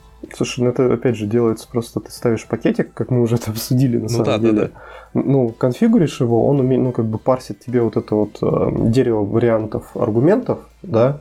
Дальше, ну, он тебе просто показывает ну, э, это дерево. Я же говорю именно об архитектуре приложения, чтобы человек, прям, чтобы... Он его парсит, угу. и он его может спарсить в, ну, в зависимости от библиотечки, он его может спарсить тебе прямо в какую-то структурку, либо классик, да, подготовленный. Вот. Дальше ты берешь, ну, если это прям такая серьезная утилитка, то ты берешь, настраиваешь DI консольный себе, вот, берешь, подключаешь туда медиатор, и то, что у тебя вот эта библиотечка напарсила, вот этот классик, ну, это твоя командочка, ты просто медиаторы кидаешь, она улетела, и соответствующий хендлер уже берет, выполняет конкретную функцию в зависимости от параметров. Все красиво и просто. Да. Ну вот, кстати, хороший момент. Тогда пойдем дальше. Веб-приложение. То есть мы делаем, давайте веб-опишечку пэт-проект веб-опишечку с каким-нибудь, э, ну, UI трогать не будем, именно э, JavaScript. Мы же все-таки дотнетчики. Хотя можем, кстати, потом, потом уже... Ну, вообще-то как бы пэт-проект э, вебный, без, без морды, ну, ну, возможен, конечно, ты какой-то машин-то-машин такой делаешь REST API, который будет использоваться бота, например, чат-бота, к примеру, можно сделать. То есть есть вари- варианты, да, без э, вообще UI. Вот Telegram-бот — это вот хороший пример э, без UI. Давайте подумаем, какой, э, какую бы вы архитектуру для э, своего Telegram-бота сделали. Опять же, мы не говорим о ситуации с Proof of Concept. Мы говорим о ситуации, когда мы уже э, Proof of Concept сделали, посмотрели, что это работает, и эта вещь, в принципе, будет полезная, мне интересно с ней работать, мне интересно ей пользоваться. Теперь я хочу этот чат-бот э, в течение трех месяцев доводить до состояния, чтобы с ним, ну, обмазывать его какими-то доп. фичами. Слушай, ну тут на самом деле, смотри, э, мы же крутимся вокруг одной мысли, что пэт-проекты, они в основном for fun, да? Вот, и, соответственно, если ты, э, как сказать, если тебе становится некомфортно, да, с говнокодом, а большинство из нас они как бы привыкают чувствовать вот этот запах протухшего кода, то надо рефакторить. Вот, в любом случае. А один, один большой, понимаешь, один большой плюс э, вообще работы с кодом по сравнению, допустим, работы с железками, да, если ты платы делаешь, то, что ты его можешь легко менять. Ну, это у тебя будет только, только временные затраты. В этом проблема, что ты, опять же, ты начал рефакторить, ты сидишь, э, ты сделал POC, после этого ты начал делать э, на основе POC э, уже какой-то вот этот чат, телеграм-бот э, полноценный, и через месяц ты понимаешь, что ты там уже так гов- наговнокодил, что ты не можешь с этим работать. Ты месяц рефакторишь, и ты чувствуешь такой, да ёшкин туз, мать вашу, я уже забыл, что я хотел делать. Зачем мне эта вещь? Я просто уже... И в этот я... момент ты бросаешь этот пет-проект, начинаешь делать да, другой, я уже... который знаете, сколько, прет. Знаете, сколько я проектов таких выкинул? У меня есть куча проектов, у которых фича брача Big Refactoring. То есть у них есть мастер с говнокодом и э, фича брача Big Refactoring. И они там некоторые за- завершились просто в, э, чуть ли не на финишной прямой, или уже когда Big Refactoring замерзли, я сказал, так, код красивый, но я уже просто не хочу этим проектом заниматься. Понимаешь, я думаю, у нас немножко разные с тобой взгляды вообще на пэт-проекты, потому что, как я понял, ты очень серьезно к этому относишься, поэтому у тебя возникает вопрос, зачем писать базу данных, если ты не создаешь конкурента Oracle. Нет, я же делал вот. такие подпроекты. Я отношусь, понимаешь, я, я считаю, подпроект это, это исключительно чистое искусство. Здесь не может быть никаких ограничений, вот, ни временных никаких. Если ты создаешь какие-то временные ограничения, это уже выходит за рамки подпроекта, какие-нибудь ограничения архитектурные или еще что-то. Вот, то есть это уже такая микроработа, вот. Но если мы говорим именно такой, именно о, сказать, о работе, да, такой, то в принципе должны применяться те же самые организационные меры, то есть э, тебе нужно вести какую-то базовую документацию, то, что ты хочешь получить конечный результат, то же самое, как на работе, это наша работа, мы хотим получить конечный результат, соответственно, ты э, ведешь какую-то базовую документацию, хотя бы записываешь фичи, которые ты хочешь сделать, вот, пишешь какие-то базовые тесты, чтобы просто сэкономить время на э, регрессии, То есть тесты мы на самом деле пишем не для того, чтобы их написать, да, а чтобы сэкономить время на регрессии. Вот, Еретик! Еретик! Конечно, Что да. Погоди, вот. тесты же ради тестов всегда пишутся. Да, да, да. Ну, я лично пишу в пэт-проектах тесты. Их немного. Я не, я не делаю стопроцентного покрытия или еще что-нибудь такого.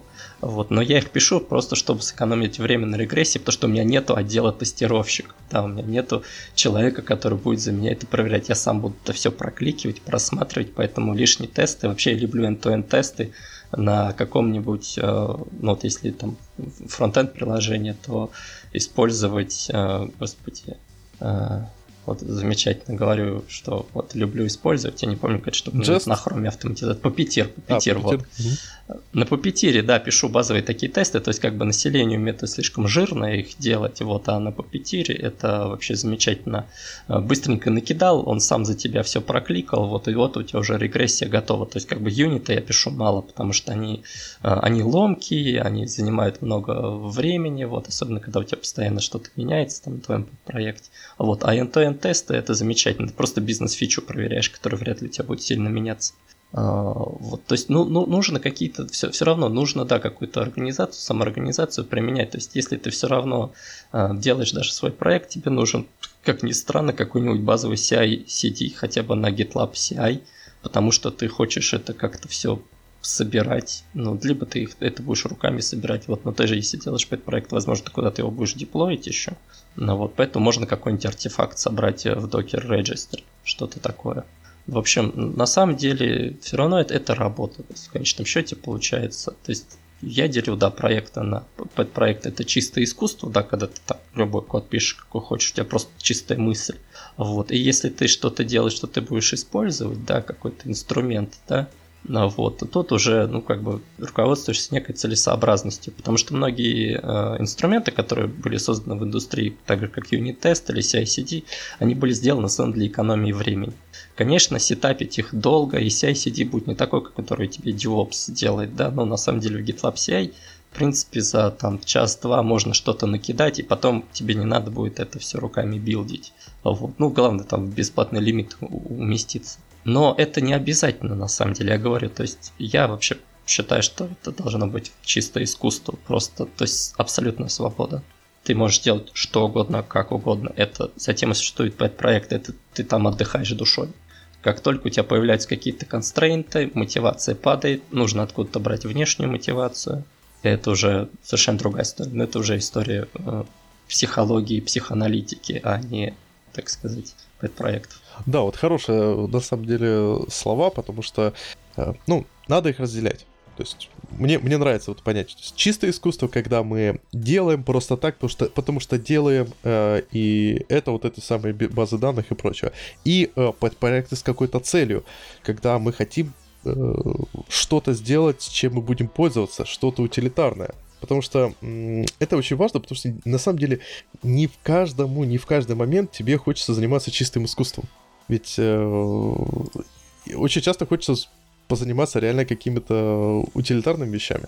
А я вот на самом деле э, относительно э, организации я бы еще хотел отметить следующее. Ты очень хорошие вещи сказал. Я бы еще э, по, отметил по принципу планирования. То есть крайне важная, удобная вещь на пэт-проектов — это э, определенный горизонт планирования. То есть я обычно разделяю как. Первое — это proof of concept. То есть мы э, пишем proof of concept, несколько proof of concept. Э, цель и proof of concept всегда проверить какую-то теорию. То есть, например, если мы делаем какой-нибудь, опять же, Telegram-бот, то наша цель э, проверить, чтобы мне удобно будет пользоваться вот этой функциональностью, хотя бы базовой функциональность, просто чтобы она была. То есть мы проверяем, там, не знаю, Telegram-бот, который э, сохраняет сколько там, какие-то напоминания от жены. Вот это простейший, э, пров... просто проверить какую-то базовую функциональность, и это можешь сделать за реально выходные. А с играми тоже, там ты проверяешь proof of concept на уровне какой-то геймплейной фишки. То есть, например, э, там, не знаю, в VR вести пальцем и перемещать э, таким образом корабли от планеты до планеты, это будет круто ощущаться. Ты написал, посмотрел, да, это круто ощущается. Или нет, это не круто. То есть proof of concept, результат proof of concept всегда должен быть именно э, проверка концепта, а не код. Потому что после, а вот после этого уже строится, э, строим э, непосредственно планирование того, что мы делаем, и тут вот я считаю очень сложно э, не попасть в э, позитивные, знаете, как проблема позитивной эстимации, когда ты такой думаешь, вот, я сделаю свой телеграм-бота, который будет э, по функциональности такой же, как Todoist, за ближайшие три месяца ну, я же сделал proof of concept, который делает базовую функциональность за одни выходные. Что мне там сделать за три месяца? Но там же возникает проблема какая? У тебя уже куча всяких... Э, э, ну, закон, короче, закон Паретта, ребят. Закон Паретта, он прям работает всегда. 20%, 20% э, все функциональности занимает 80% времени. Причем даже если вырезать эти 20%, он все равно будет продолжить выполняться. И из этого следует э, такой интересный момент, что нам в любом случае нужно попробовать распланировать на этапы. То есть, если мы понимаем, что, окей, я хочу сейчас сделать этот э, бота, либо эту игру, э, я планирую, что, допустим, в течение 3 месяца я буду разрабатывать, и э, за это время я сделаю вот это, вот это, вот это, это я могу выкинуть, это может остаться и ну, дать, дать тебе какое-то э, более-менее хорошее пространство для маневра. Но главное, чтобы сказать, что вот я планирую, чтобы через 3 месяца было вот что-то, что-то, с чем я могу работать, или через 4 месяца, ну что-то в этом духе. И вот тут как раз самый главный момент, то есть это, естественно, я для этого OneNote использую обычный, потому что очень удобно там вести документацию, там очень много можно всего сделать, какие-то штучки. Самый важный момент — это реально не городокодить, потому что и говорю, я уже несколько проектов э, просто таким образом потерял, я ими перегорел, просто потому что э, я их писал, э, дошел до какого-то промежуточного этапа, когда, ну, в принципе, круто, можно работать, он неплох. Но, но, типа, чтобы идти дальше, мне нужно перерефакторить, потому что я принял очень э, ряд неправильных архитектурных решений с самого начала. И вот только недавно я прям осознал, э, и, да, и получалось как? Я ухожу, в месяц в глобальный рефакторе переписываем всего в том виде, в котором это должно выглядеть по-нормальному. И потом просто уже ты после этого ты понимаешь, что у тебя в течение этого месяца не было никакого инкремента, никаких э, новых фичей, а ты же делаешь какую-то штуку, с которой тебе удобно было работать, и ты уже просто перегораешь, думаешь, зачем она мне нужна, и нафиг. Берешь что-то другое. Вот чтобы Тут этого не было... в том, что угу. не надо делать глобальных рефакторингов. Да, да. А Поэтому на работе мы по большей части этим и не занимаемся. Попробуй продай да, да. Э, глобальный рефакторинг. Делал кучу раз. ну, тут, тут, э, чтобы, чтобы продать глобальный рефакторинг, э, компания должна потратить бешеное количество людей, э, трудочасов на этот, э, багфиксы, и э, система должна уйти в неостановочную регрессию, когда э, регрессия а, а приводит, ручная регрессия А приводит к такому количеству багов, которые, фикс который приносит, э, к, приводит к ручной регрессии Б, который приводит к такому количеству багов, фикс который приводит, ну ты понял. Да, да, да. да. Бесконеч, бесконечная рекурсия. Тут момент такой, на самом деле, вот по поводу мега-рефакторингов, я тоже часто уходил в мега-рефакторинге, даже так. Э, я иногда не добирался даже до бизнес-фич, пытаясь сделать что-то совсем по красоте. Ну, смотрите, какой момент есть. Допустим, вот тот же настройка CI-CD это достаточно трудоемкая задача для подпроекта. Ну, я имею в виду для ресурсов подпроекта. Но с другой стороны, какой кайф, когда ты просто пушишь в мастер, и оно у тебя автоматически заливается на твои environment. Ну, допустим, у тебя есть там какая-нибудь виртуалочка, да, которую там где-нибудь там купил за 5 евро, да, ну вот, и у тебя туда заливается, и все сразу работает. И это реальный кайф, когда ты просто приходишь домой, вечером, вот у тебя после работы есть там, не знаю, полчаса своего времени, ты немножко написал, э, запушил, оно обновилось, и ты потом всю неделю, например, пользуешься своим этим тудуистом, еще чем-то. Также и с рефакторингом. То есть, возможно, где-то надо перетерпеть. Э, вот. Но тут главное целесообразность не терять. Вся проблема в том, что когда ты работаешь один, у тебя нету третейского судьи. У тебя нету другой стороны, которая может сказать, чувак, остановись. Вот, ты сам себе должен быть судьей, а это весьма сложно, как бы вопрос, кто будет сторожить сторожа, да. Вот, поэтому о, тут вот, вот из-за этого все и ломается. То есть, возможно, поэтому open source неплохо живет, а, потому что там хотя бы люди как-то коллаборируют и друг э, на друга смотрят. Вот, а когда ты один здесь существуешь, ты можешь вообще бесконечный рефакторинг делать, потом ты просто уже понимаешь, что ты под э, грузом своей архитектуры, либо наоборот под грузом постоянно когнитивных процессов, когда ты думаешь, про архитектуру, вот ты уже как бы теряешься все-таки на работе, тебя могут люди остановить, вот, э, чтобы ты не вошел в бесконечный цикл сам. Тут я могу дать очень классный совет. Это э, все вот эти вещи э, обдумать заранее. То есть, грубо говоря, мы э, принимаете разные роли. То есть мы начинаем э, начало недели, э, вечером после работы, ты скажешь такой, я сегодня delivery менеджер. Моя цель, чтобы этот продукт, э, пэт-проект, он был как бы рабочий, завершился, поэтому я ставлю, ну я понимаю, что как бы там есть какие-то вещи для рефакторинга, поэтому я на ближайшую неделю ставлю себе такие требования, то есть, например, э, сделать CI-CD, но не тратить на это время больше, больше вечера. Типа, если понимаешь, что вечер будет потрачено больше вечера, не делаем CI-CD. Там, сделать рефакторинг этой штуки, но не тратить на это больше, э, больше, одного, больше субботы, допустим.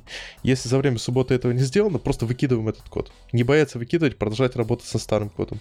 То есть, э, чтобы фишка в том, что когда ты уже начал заниматься этим, сложно остановиться. Но если ты себе за, сам заранее поставил ограничение, что я себе разрешаю заниматься CI-CD только вот один вечер.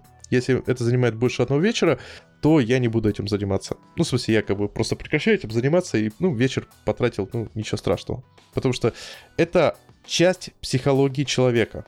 Человеку очень сложно отказаться от какой-то вещи, когда он уже в нее что-то инвестировал. И на самом деле очень многие казино на этом наживаются, потому что ты в духе, ты уже потратил 1 доллар, Поэтому ты можешь продолжать, будешь платить, платить, платить, просто ты ожидаешь, что у тебя вернутся инвестиции. На самом деле ты потратишь, ты, под, э, ты гораздо выгоднее, тебе было бы этот доллар забит на него, э, и, а так ты потратишь 100 долларов. Это человеческая, не знаю, натура, и вот чтобы с ней так как-то ее побороть, нужно заранее ставить все эти рамки. Это, это интересный подход, но это напоминает какую-то уже это тест фест. Ролевые игры диссоциацию. Это типа велик... этот, э, Билли Миллиган, у которого там была одна личность родительская, да, которая ограничивала остальные. А, слушай, а вот. а ты хочешь, не хочешь, когда, допустим, по работе, э, знаешь, когда ты по работе там, допустим, занимаешься теблицтвом, то хочешь, не хочешь, приходится... Со, э, ты же сам себе задачи тоже ставишь. Не, ну это да, это, это безусловно. Не, на самом деле это очень интересный подход, да, разные роли пробовать э, и ограничивать себя какой-то определенной ролью на определенный день. Да, да, главное. Чтобы не уходить далеко. Кукушка не поехать. Да, я говорю, это может привести к реальной диссоциации, и ты будешь потом, да, как персонаж фильма, а, как там стекло, Белдо этого, забыл, как назывался. Там тоже э, разными личностями, разными голосами говорить. О, там много, ну, много таких, кстати, фильмов. А... Да, ну я говорю, это, это э, великолепный ум, по-моему, Билли Миллигана, как-то так книга называлась, э, как раз про диссоциативное расстройство. Тут э, момент такой, на самом деле, что опять же, вот с подпроектами, когда сама проблема это потеря мотивации. То есть э, фактически я считаю это основная проблема подпроектов даже вот там не архитектура или еще какая-то проблема, потому что мотивацию ты можешь потерять не только из-за плохой архитектуры, а вот ты можешь э, из-за чего угодно, просто это, это дофамин, да, условно говоря, или что там, как, какой гормон за это отвечает, да, то есть ты это не сильно контролируешь, да, а, ты же не йог, чтобы контролировать выброс у себя гормонов, да, какой-нибудь там высокогорный, который в пещере там сидит, медитирует 10 э, лет. Ну, давай посмотрим, вот, поэтому... Э, это ты очень шикарный вопрос поднял, на самом деле можно легко контролировать, давай посмотрим как работает Diablo. Третья. Ну и вторая тоже. Э, там они работают по принципу, что у тебя регулярно выходит какой-то лут. Выпадает. Причем, типа, чем дальше, тем лут у тебя больше выпадает. Поэтому, чтобы была мотивация, у тебя должен быть каждый раз регулярно какой-то инкремент, какая-то новая фишечка. И мне кажется, очень важно не уходить в какие-то фишечки, которые не являются достаточно большими. То есть, например, ты делаешь какую-то туду, э, туду штуку, э, и э, для этой туду штуки ты реально можешь долго упорно э, реализовывать фичу, которая, допустим, не знаю, настраивает, э, а, допустим, поддержку полужирного шрифта. Она может занять по факту у тебя очень мало времени. Буквально там один вечер, когда там просто ткнул, точнее, пять минут, когда ткнул, и у тебя теперь ты можешь э, э, заполнять данные не в формате там, текста, а в формате э, rich text, и у тебя прям получается полужирный шрифт, все хорошо. И ты уже этим пользуешься, просто ты себе туда листы с, добавляешь, которые становятся совсем по-другому выглядеть, с э, положенным шрифтом все становится хорошо. А неделю ты можешь потратить на то, чтобы просто э, решить э, потенциальную проблему с э, рассинхроном э, записей между базой данных э, и э, твоим как бы клиентом. И вот сразу возникает вопрос. Включаем тогда project менеджера своего, и он смотрит так, сколько эта фича займет? Неделю. Что он тебе дает? Ну, потенциально ты не потеряешь часть записей. Да и хрен с ними. Потому что потенциально ты за этой недели потеряешь э, кучу мотивации. То есть идея в том, чтобы вот этот Project Motivation Manager, он смотрел на твои фичи, э, которые ты в пэт-проекте ожидаешь сделать. Ну или, опять же, с той же игрушкой. Э, можно неделю вылизывать анимацию, чтобы она стала э, супер красивой, или сказать, да и хрен с ним, и сделать просто тупую анимацию. И знаешь, опять же, тот же Battle Brothers, там анимации нету. И я думаю, это было вполне оправданно с точки зрения пользователей, которые, э, разработчиков, которые сказали, слушайте, а мы не хотим, чтобы у нас была супер крутая мотивация, анимация, мы просто ее не сделаем. И все. А так, представляешь, ты, ты неделю будешь сидеть, вылизывать анимацию, как результат у тебя будет просто анимация, которая будет чуть-чуть более плавная, а геймплейных вещей не будет. То есть идея в том, что ты э, как project менеджер, как motivation менеджер смотришь и э, размазываешь э, те фичи, которые нужно сделать, которые, но не приносят э, большого инкремента, э, их э, смешиваешь с теми фичами, которые э, приносят большой инкремент, но э, их сделать очень быстро. Как-то так. Ну, такой подход тоже имеет место быть, конечно. Ну, помнишь, как наш сказал продукт Owner? А, уже не наш. Вот, он недавно замечательную фразу выдал, такой пошутил, говорит, ну да, project менеджеры говорят, что а сколько у нас функционала работает? 70%? А, тогда мы удовлетворим 70% нашей аудитории. Вот, тут вопрос в том, что меня, например, бесит вот эти вот, ты говоришь, баги синхрона, и если у меня в моем проекте есть какой-то баг, либо что-то вот, вот, понимаешь, у меня есть картинка в голове, и то, что я получаю на руках, оно должно соответствовать этой картинке. Если оно не соответствует, меня это бесит. Если это не могу поправить, у меня мотивация падает. Иногда, чтобы сопоставить эти две картинки, нужно потратить очень много времени. Ну, типа, как вот я в своей игрушке делал сборку робота. Она меня все равно не удовлетворяет, но как бы я на то, чтобы сделать такие хинты с выносками, знаете, как на чертежах. Такие выноски есть такая палочка с полочкой. Ну, они круто выглядят. Вот, я ну, выглядит круто, но все равно не, она не идеально, как я сделал это. Вот, у меня ушло на это, наверное, часов 6. Вот, чтобы сделать это. Вот. Но мне они очень нравятся. Вот. Они бессмысленные. Можно было просто сделать, э, не знаю, какие-нибудь подписи просто воткнуть, либо просто список сделать э, в UI. -ке. Ну, ты выбираешь слоты. Но я хотел, чтобы у слота было выноска, типа тело или еще что-то. Вот. Ну, то есть какие-то такие фичи то, также с багами. То есть если, если есть какой-то баг, который меня бесит, то есть у меня приложение должно быть идеально, которое я пишу. Вот. У меня в, в том-то и проблема, что у меня нет project менеджера, который приоритизацию сделает и скажет, ну ладно, этот баг, он для нас не так сильно важен. Вот, потому что у меня один пользователь, я у своего приложения. Соответственно, если этот пользователь нашел багу, он уже недоволен. У меня 100% аудитории недовольна, понимаешь, у моего приложения мой проект менеджер недоволен, потому что мы не удовлетворили Жестко. всю нашу аудиторию. Никто не хочет пользоваться нашим продуктом, понимаешь? Он плохой. Да, это бага проявляется нечасто, но наш единственный пользователь, 100% нашей аудитории, он чувствует боль, а мы должны решать боли пользователей, говорит мой project менеджер внутренний. Окс. Вот в этом проблема. Кстати, насчет багов, э, я считаю, что это один из самых э, важных моментов, потому что э, когда начинаешь пользоваться, ты такой баг вышел, ты такой зараза. И самое худшее, чтобы сделать, это пойти его фиксить. Мне кажется, лучший вариант это его просто записать куда-нибудь там, опять же, в OneNote или какой-нибудь там э, на гитхабе. И потом просто ты такой, опа, могу его пофиксить. О, могу его не фиксить. Потому что э, очень много некритичных багов, на которые прям забиваешь. И вот ты реально очень хороший вопрос открыл, что у тебя есть конкретный стейкхолдер, это ты. То есть надо удовлетворять только этого стейкхолдера. То есть, грубо говоря, вот лучший пример, мне кажется, в данном случае с играми. То есть, если ты э, очень любишь игры с красивым артом, но сам рисовать не умеешь, то, мне кажется, первое, что тебе нужно, это найти в истории, купить какие-то красивые арты, которые тебе нравятся, и с ними уже работать.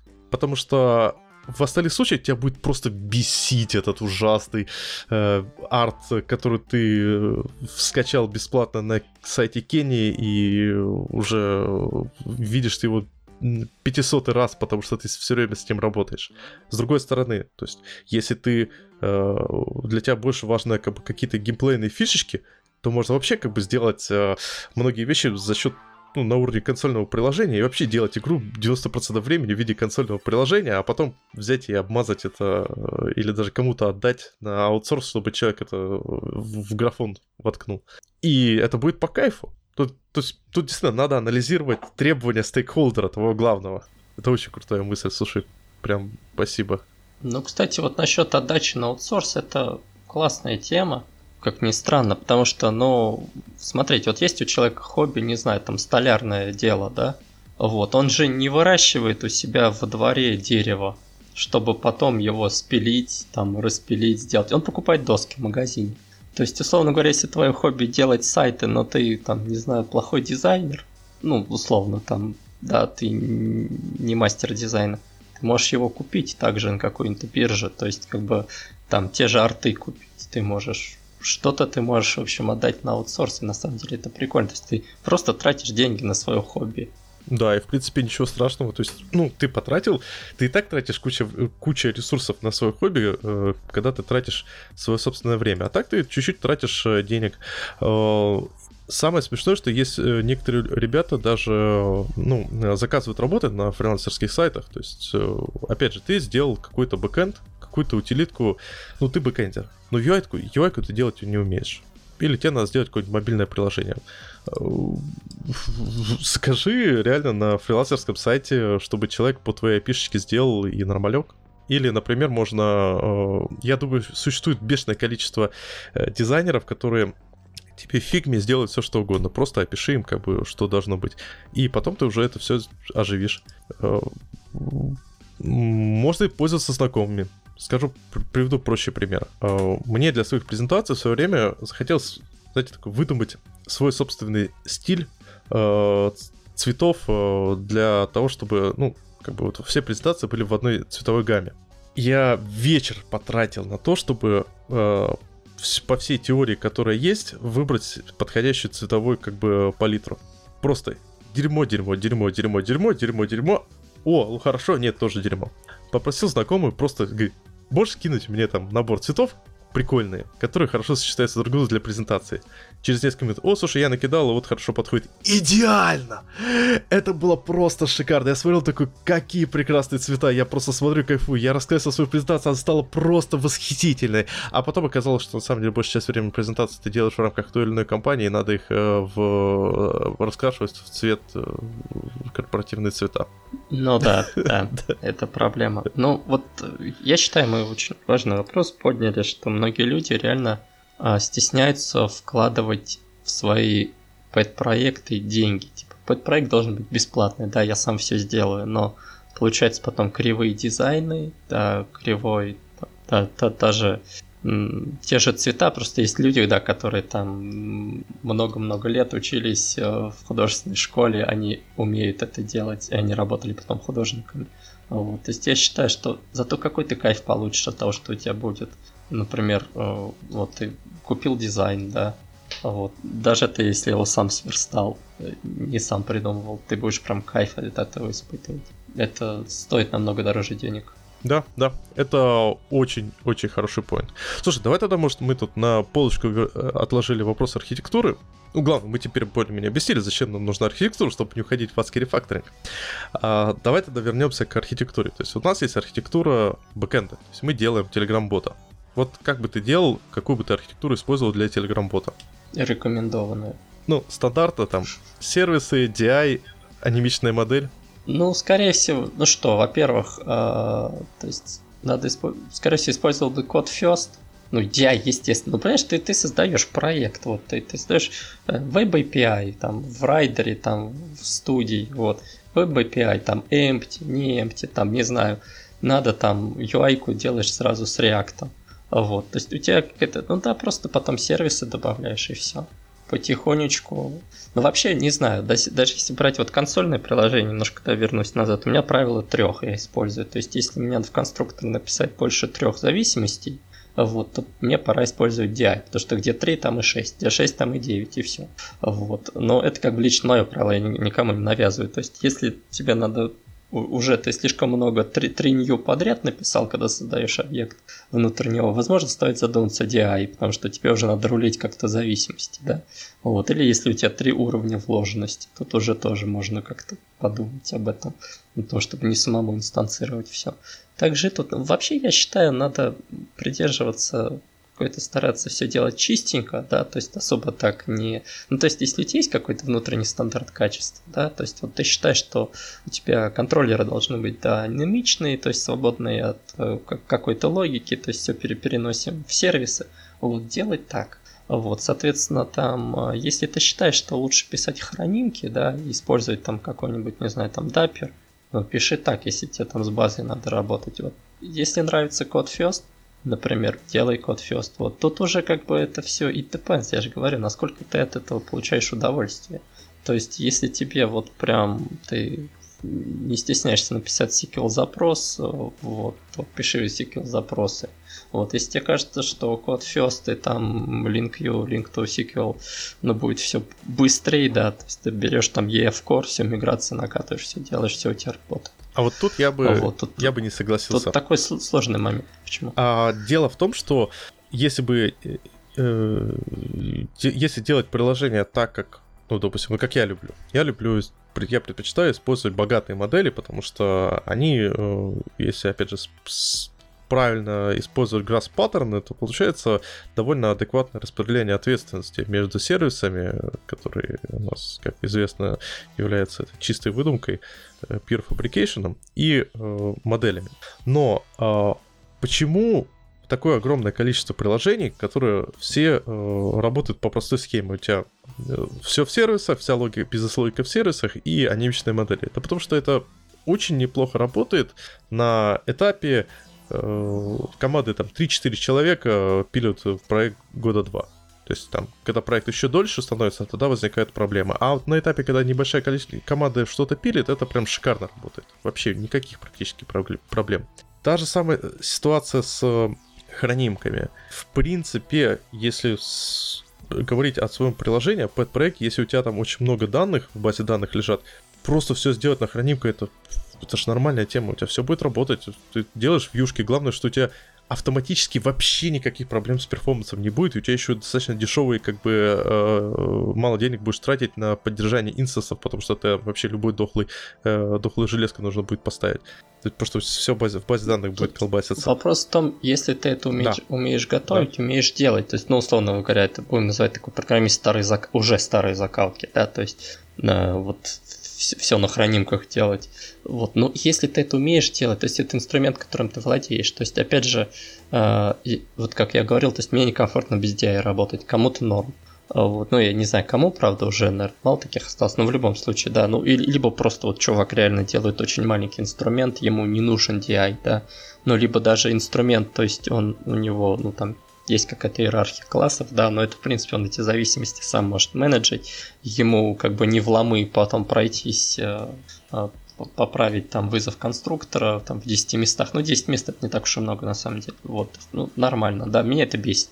Вот, например, то есть мне хочется, чтобы вот я просто добавил новую зависимость, добавил в конструктор, все, оно там заинжектилось, где надо. Ну вот, но это это, это отдельные моменты такие. То есть, ну, надо руководствоваться целесообразностью. То есть мы берем, да, то есть, условно говоря, можно репозиторий не писать. Например, у вас EF Core, вот, вам не нравится писать репозиторий, который просто один в один м, повторяет то, что вам, вы, не знаю, из DB контекста можете взять. Но можно так делать, не знаю, не сервисы вам не нравится, ну, инжектите DB контекст контроллер. Если контроллер маленький, то есть uh-huh. тут, да, даже с учетом того, что pet, pet проект, он, он может не вырасти, да, то есть если ты там 20 слоев сделал, вот это условно говоря, как вот ты, не знаю, там берешь какую-нибудь там конфету, да, и заворачиваешь ее в целлофан, потом в коробку кладешь, потом в еще одну коробку, еще одну. Ну, у тебя одна конфета внутри. Да, да, да. Вот тут тоже, то есть как бы она должна быть читаемая, то есть насколько вы сможете это все поддерживать. То есть надо представлять. Но опять же, без, без четкого плана так сложно сделать. То есть, если у тебя есть план, по фичам, ты можешь это приблизительно оценить и понять, насколько оно все тяжелое будет. Вот, допустим, для того же чат-бота, ну реально, я говорю, там, если нужен стоит, да, вот там DB контекст контроллер заинжектил, зачем тебе сервис? То есть это просто какие-то пустые будут э, слои абстракции. Вот. Но если оно у тебя будет потом разрастаться, ну вот, вот здесь уже, да, как бы слои абстракции тебе пригодятся. Но я говорю, все вот эти практики, которые э, придумали люди за годы существования да, нашей индустрии, вот они же все-таки имеют место быть. Вопрос в применимости их. Вот в этом плюс проектов, я считаю, что оно э, иногда, когда ты работаешь долго в enterprise на каком-нибудь крупном проекте, которому 10 лет, э, ты не очень можешь понять более э, стартапа или более стартующего проекта. Ты, возможно, не так часто запускаешь какие-то там, э, не знаю, новые сервисы создаешь или еще что-то. Этот проект позволяет тебе это все вспомнить. И вспомнить иногда при поддержке собственного продукта, зачем все эти практики, которые были, ты, которые ты используешь каждый день в Enterprise, зачем они вообще были придуманы. То есть лишний раз тебе это при поддержке твоего продукта напомнит, зачем нужен DI, там, например, зачем нужны тесты для регрессии или еще что-то такое. То есть целесообразности. Окей, супер. И давай тогда под финалочку обсудим архитектуру Unity под проектом, потому что я считаю, это одна из самых хитрых вещей. То есть, грубо говоря, ты ты, представим, стандартный enterprise разработчик. Ты знаешь, как делать все в enterprise, заходишь в Unity и ни хрена не понимаешь. Сразу скажу про Unity. Я кайфанул от ECS. О. Entity Component System. То есть на длительной поддержке моей игры, я говорю, я к ней возвращаюсь там раз в три месяца на пару дней. Ну вот, или раз там в полгода, вот иногда меня пробивает, я прям начинаю что-то кодить, потом бросать. Так вот, ECS себя оправдал маленькие системы, маленькие компонентики, маленькая функциональность, очень кайфно. Ты приходишь, у тебя там 20 систем, они все названы более-менее нормально, ты понимаешь, что они делают, и ты где-то, ну, приблизительно, наверное, там за пару часов вспоминаешь, что ты делал, хотя у меня вообще никакой документации, никаких комментариев, ни черта нет, и ни схемка это взаимодействует. Вот, но ECS мне очень понравился, вообще рекомендую. Я не рекомендую Unity ECS, потому что он сырой, хотя я его использую. Вот, но сам по себе, не знаю, если вы там Entitas возьмете или еще что-то, это реально кайф. Да, да, это прям очень крутая фишка, особенно с учетом того, что э, сам э, подход ECS, он же э, вот Unity его продвигает как подход, который позволяет получить high performance. Но на самом деле это, знаете, такой универсальный фреймворк, универсальная кодовая структура, которая очень хорошо работает на scale команды именно для игр. То есть ну, тут, мне кажется, просто сесть и посмотреть, как, как сделано работает ECS и прочее. Но, а что если мы не хотим использовать ECS? Ну, я, я не такой мастер Unity, да. чтобы ответить на этот вопрос. Это самый тупой вопрос. Ребята, Unity это что? Это UI. Надо использовать UI подход. MVP. Model View Presenter. Э, то есть мне из того, что я понял, самое лучшее, самая стабильная, надежная, железобетонная э, вещь это паттерн MVP в Unity. То есть не MVVM, потому что MVVM требует биндингов. Э, точнее, даже так сказать, не Model View Presenter, а Model View Presentation Model. А еще лучше Model View Reactive Presentation Model. То есть идея в чем? То есть давайте в целом, как прям по-хорошему, по-быстрому стартовать Unity проект перед, перед этим почитав, естественно, току. Подключаем DI в виде Zenject, подключаем э, Reactive Extensions в виде UniRX, используем Reactive Property в нашей модели, э, биндим на, э, в монобихейверах который является Presentation модуль на э, все необходимые апдейты на код, и все у нас получается шикарно. То есть у нас, по сути дела, декларативно обновляется UI в зависимости от того, как меняется моделька, а моделька уже сама работает, взаимодействует со всем, чем нужно, без каких-либо проблем. И все шикарно. То есть ничего не нужно изобретать нового, просто берем существующие UI подходы, которые были уже в э, Windows Forms сто лет назад. И все будут счастливы. Тут просто главное не слушайте, как ребята из Unity предлагают, потому что, опять же, э, вот мой experience. Я попробовал делать проект в течение, опять же, трех месяцев. Вот три месяца это прям такая страшная цифра, видимо. Но в течение трех месяцев на подходе, который предлагает Unity с Scriptable Object. Такое количество, ну это реально ад потому что тебе потом на scriptable объектах нужно будет очень много всего переписывать, очень много руками переделывать. Это очень неудобно, то есть лучше все в коде, 100% держать в коде, минимально привязываться к э, unity э, API, то есть там мода behavior только для UI части. То есть мода behavior это только, только презентеры. Если нужно получить какую-то информацию, то есть, допустим, э, мы хотим э, получить из навмеша, то есть навмеш это, это навигация по карте, допустим, путь, и мы хотим это получить в модельке ну, используйте инверсию зависимости просто. Пусть э, модобег определяет интерфейс и с ним работает. И все. И вот такая архитектура, она будет просто шикарно работать. Просто вот э, без... А, а мне понравились Scriptable Objects. Она... Они ну, классные. если их использовать, исключить, ну, мне что нравится, можно под них сделать кастомный редактор. Ага. Ну, я имею в виду да, да. UI-ку, да, для редактирования такое. Вот. И у тебя получается, ты как бы сам штампуешь свои вот эти объекты в своем этом редакторе.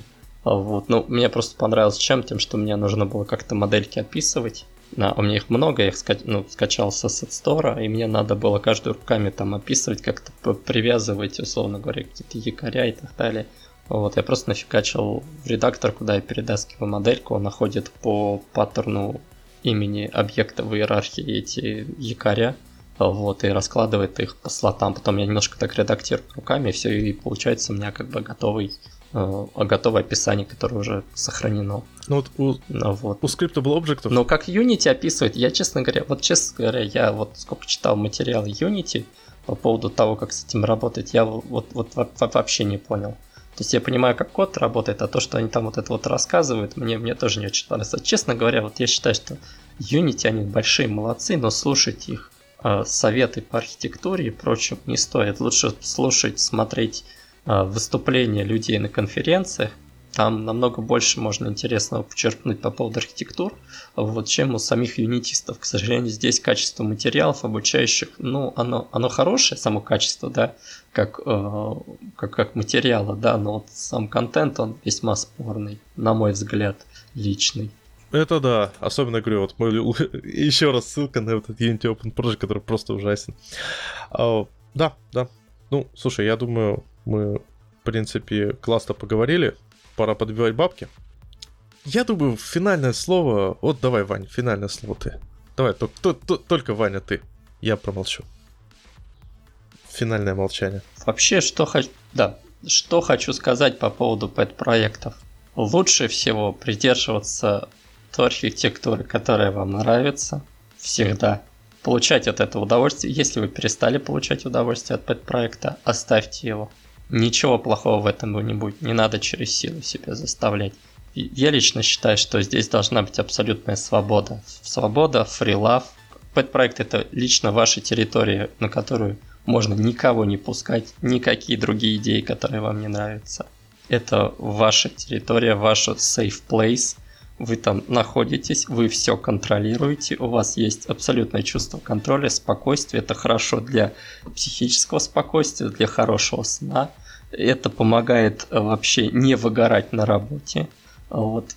Это прекрасная вещь. На самом деле, пэт-проекты чисто для э, психического здоровья программиста, потому что программисты работают головой.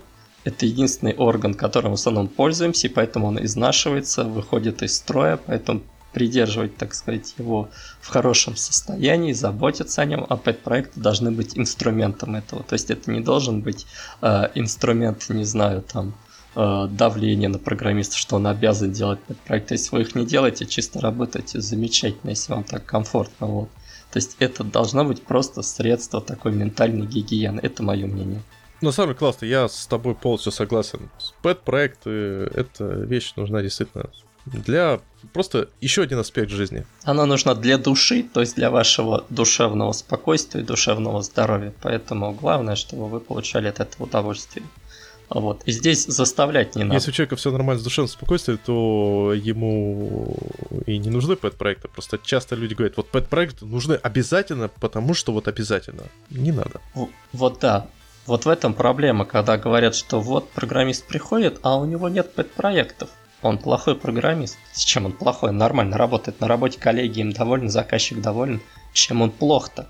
Он хочет дом, не знаю, там танцами занимается, там краснодеревщик или еще что-то. Почему нужно лезть в личную Просто жизнь? Ну, не, в не для всех залипает, программистов. И что такого?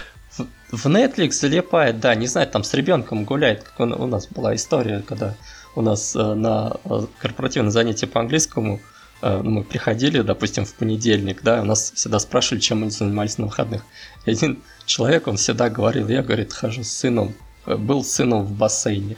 И преподаватель говорит, да что ж ты все время с сыном в бассейн ходишь? Я думаю, а что такого плохого? Ну да, он каждые выходные ходит с сыном в бассейн. Ну вот жизнь у него такая, ему это нравится, он с сыном занимается, да, то есть вот. Так и тут с пэт-проектом. Если там ходишь с сыном в бассейн, нет у тебя пэт-проектов, ничего страшного в этом нет, да, потому что мы сегодня обсуждали, как это круто, как это замечательно, но если нет пэт-проекта, это даже, может быть, даже это и лучше, чем он есть. Вот да, да. Я не знаю. Возможно, человек не теряет э, какой-то часть своей жизни там, социального взаимодействия, с семьей больше времени проводят. Потому что пэт-проекты приходят и уходят, а дети-то они с тобой на всю жизнь остаются. Люди, которых пэт-проекты, те неудачники, у которых э, не могут кайфовать от обычной простой жизни с... Э... Либо, либо это нереализованные амбиции да, да, на да. работе. Зачастую, да. Вот так вот мы и закончим этот выпуск на этой грустной ночи. Да, это точно. Всем спасибо, всем пока. Всем пока. Всем, ребят, спасибо. А, всем пока. До следующих выпусков.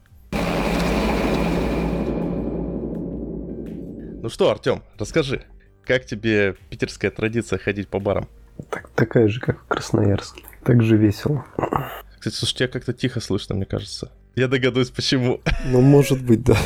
Я вчера приехал домой в три с чем-то. Такой приезжаю, такой думаю, блин, утром же писать подкаст.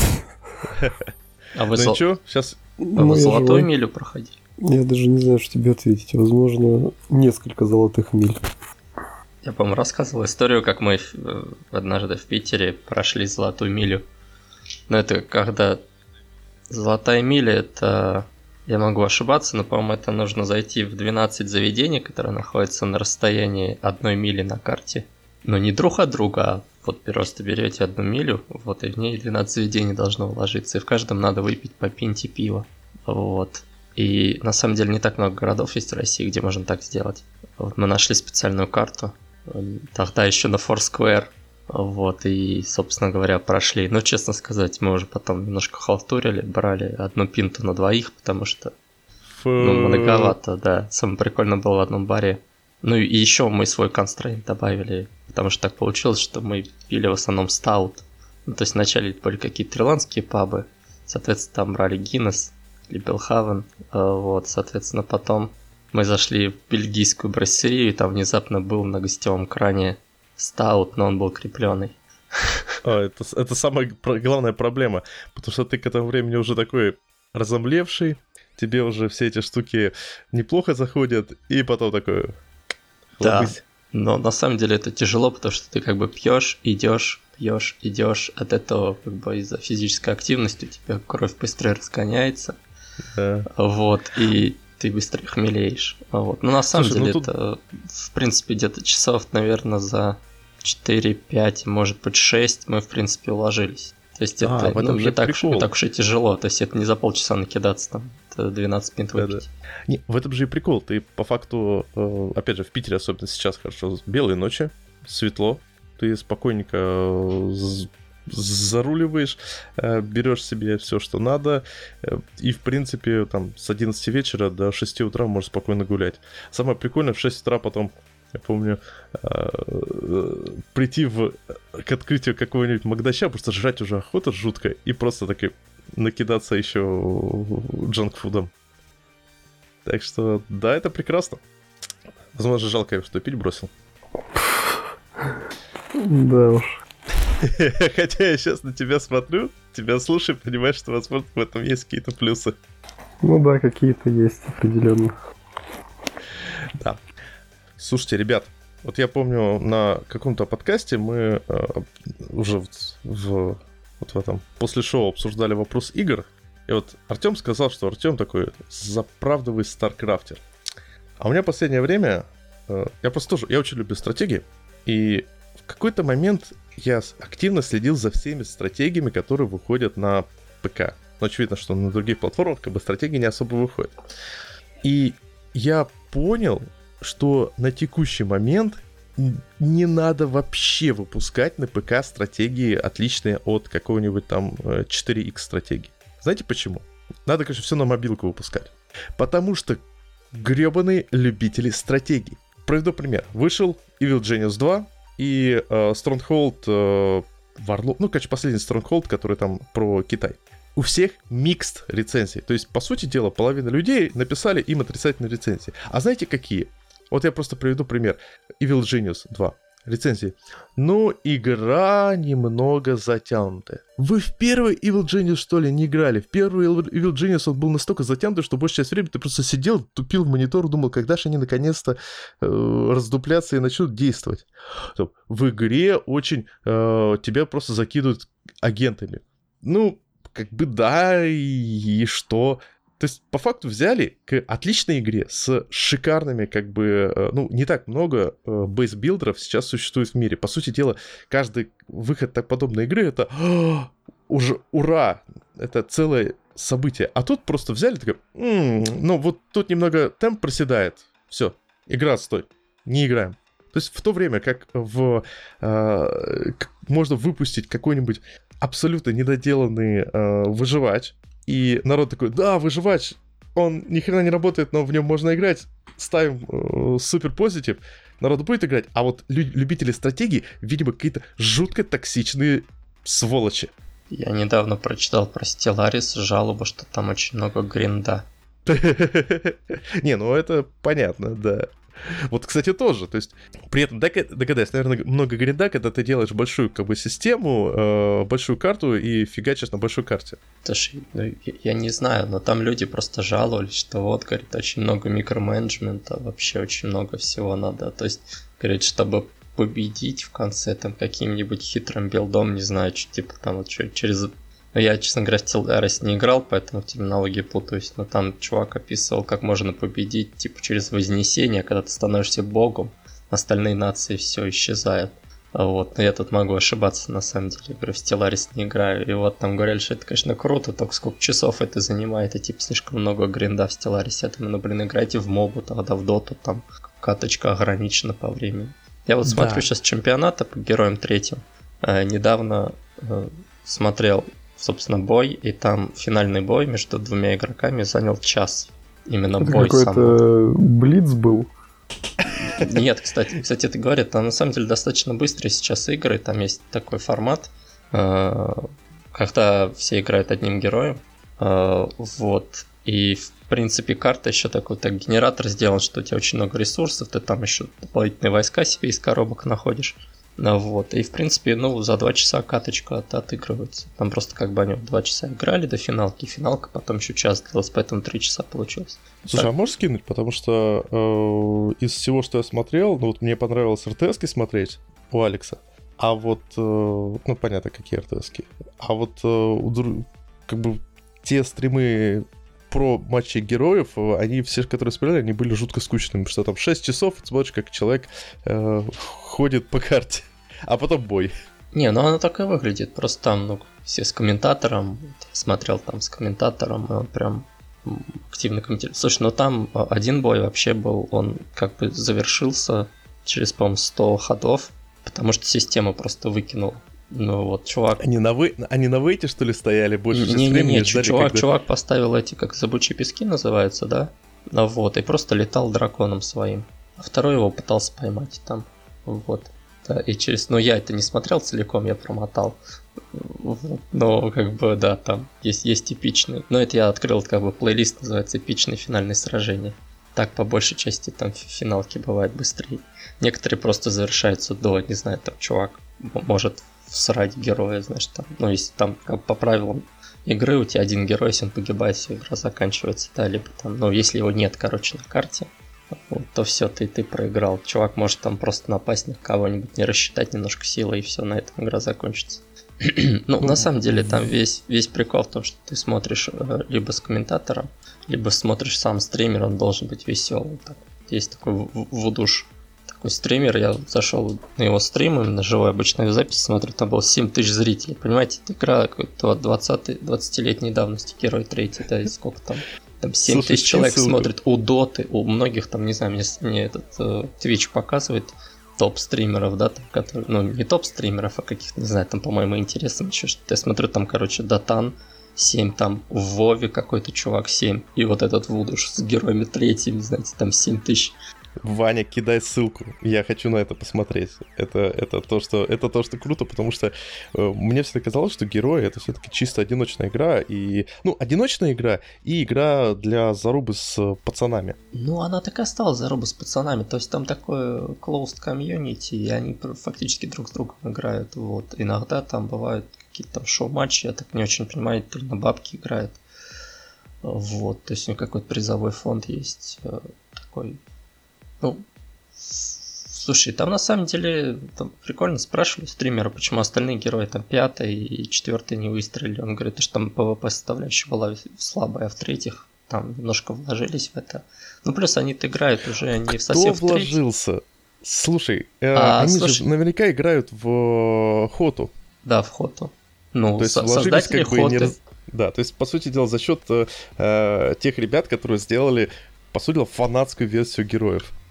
Ну, какая разница, кто вложился? Главное, что игра жива, понимаешь, ну, как Microsoft, например, вложились э, в Age of Empires ремастер, и, соответственно, сейчас народ активно рубает эту вторую часть. Вообще там ну, чемпионаты проводятся, даже патчи выпускают, и новые расы вводят. То есть, да, они battle royale вкрутили, и мне понравилось, там прям крутой battle royale получился. Да, да, ну сравните со StarCraft'ом, например, да, который там уже еле теплится, да, то есть как бы вот Кстати, Age вот, of Empires 2 старше, по-моему. Вот про Age of Empires. Меня как раз вот тема с, э, начала бомбить, когда вышел анонс э, третий, э, четвертый Age of Empires. Показали геймплейный трейлер. Я такой захожу на профильные, конечно, на DTF. Ну, я понимаю, что там народ э, странный в комментах на DTF. Ну, оказалось, в других частях то же самое. И народ такой... Графон плохой, все, Edge of Empires 4 будет отстоем. Я такой сижу, ребята, в кои-то веке за последние 20 лет, с того момента, как вы же самые козлы обосрали э, э третий Dawn of War, выходит еще одна э, РТС, нормальная, хорошая, именно с прицелом на киберспорт, на то, что в нее будет, можно будет зайти и играть по сети, и вы ее тоже говняете за графики. Вот что за козлы, извините за выражение. Вот просто, э, вот как те же люди, которые э, просто вот сравняли с дерьмом шикарный как бы Dawn of War 3, который по факту у него был шик, были шикарные шансы. Это была игра, которая пыталась э, вытащить РТС из э, болота, и была у нее проблема в том, что у нее бюджета просто не хватило, разработчикам дали там какие-то вшивые э, деньги, и они на этом вытяну, сделали игру реально инновационно. Люди такие, ну, что-то на доту похоже, все, мы э, сравниваем ее с дерьмом. И как бы теперь эти же самые люди, вот они ноют, что вот, извините, пожалуйста, у нас там э, столько-то лет не выходит РТС, вот только StarCraft, и StarCraft как бы закивается, выходит Age of Empires, и она тоже, там графика плохая. И ты такой думаешь, какие вы козлы! Почему в э, сообществе людей, которые занимаются, э, ну, играют в какие-нибудь те же самые выживачи, там нормально, игра выходит, ранний доступ, ни хрена не работает, типа, все позитивные оценки, потому что, типа, у нее интересный потенциал.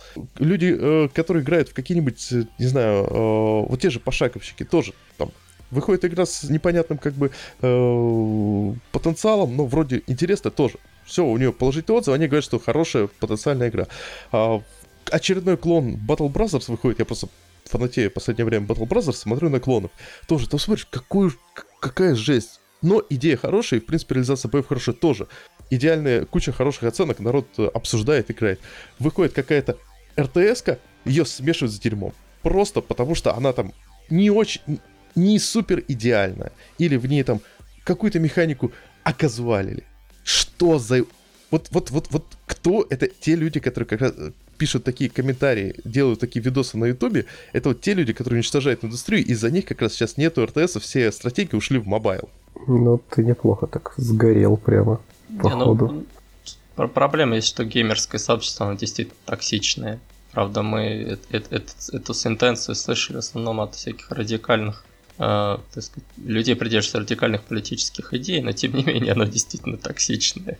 На ну, ДТФ они вообще, я недавно ДТФ читал, что-то немножко сгорел с комментов, причем как бы вот знаете, там просто полярные мнения, все токсичные. Вот представляете, выходит игра, да, у нее там есть какие-то положительные, отрицательные. Так вот, э, там, в принципе, ее, наверное, вот какой-нибудь Days Gone, ее просто со всех сторон вообще обосрали. То есть, как бы вообще просто вот, как будто это худшая игра тысячелетия, знаете.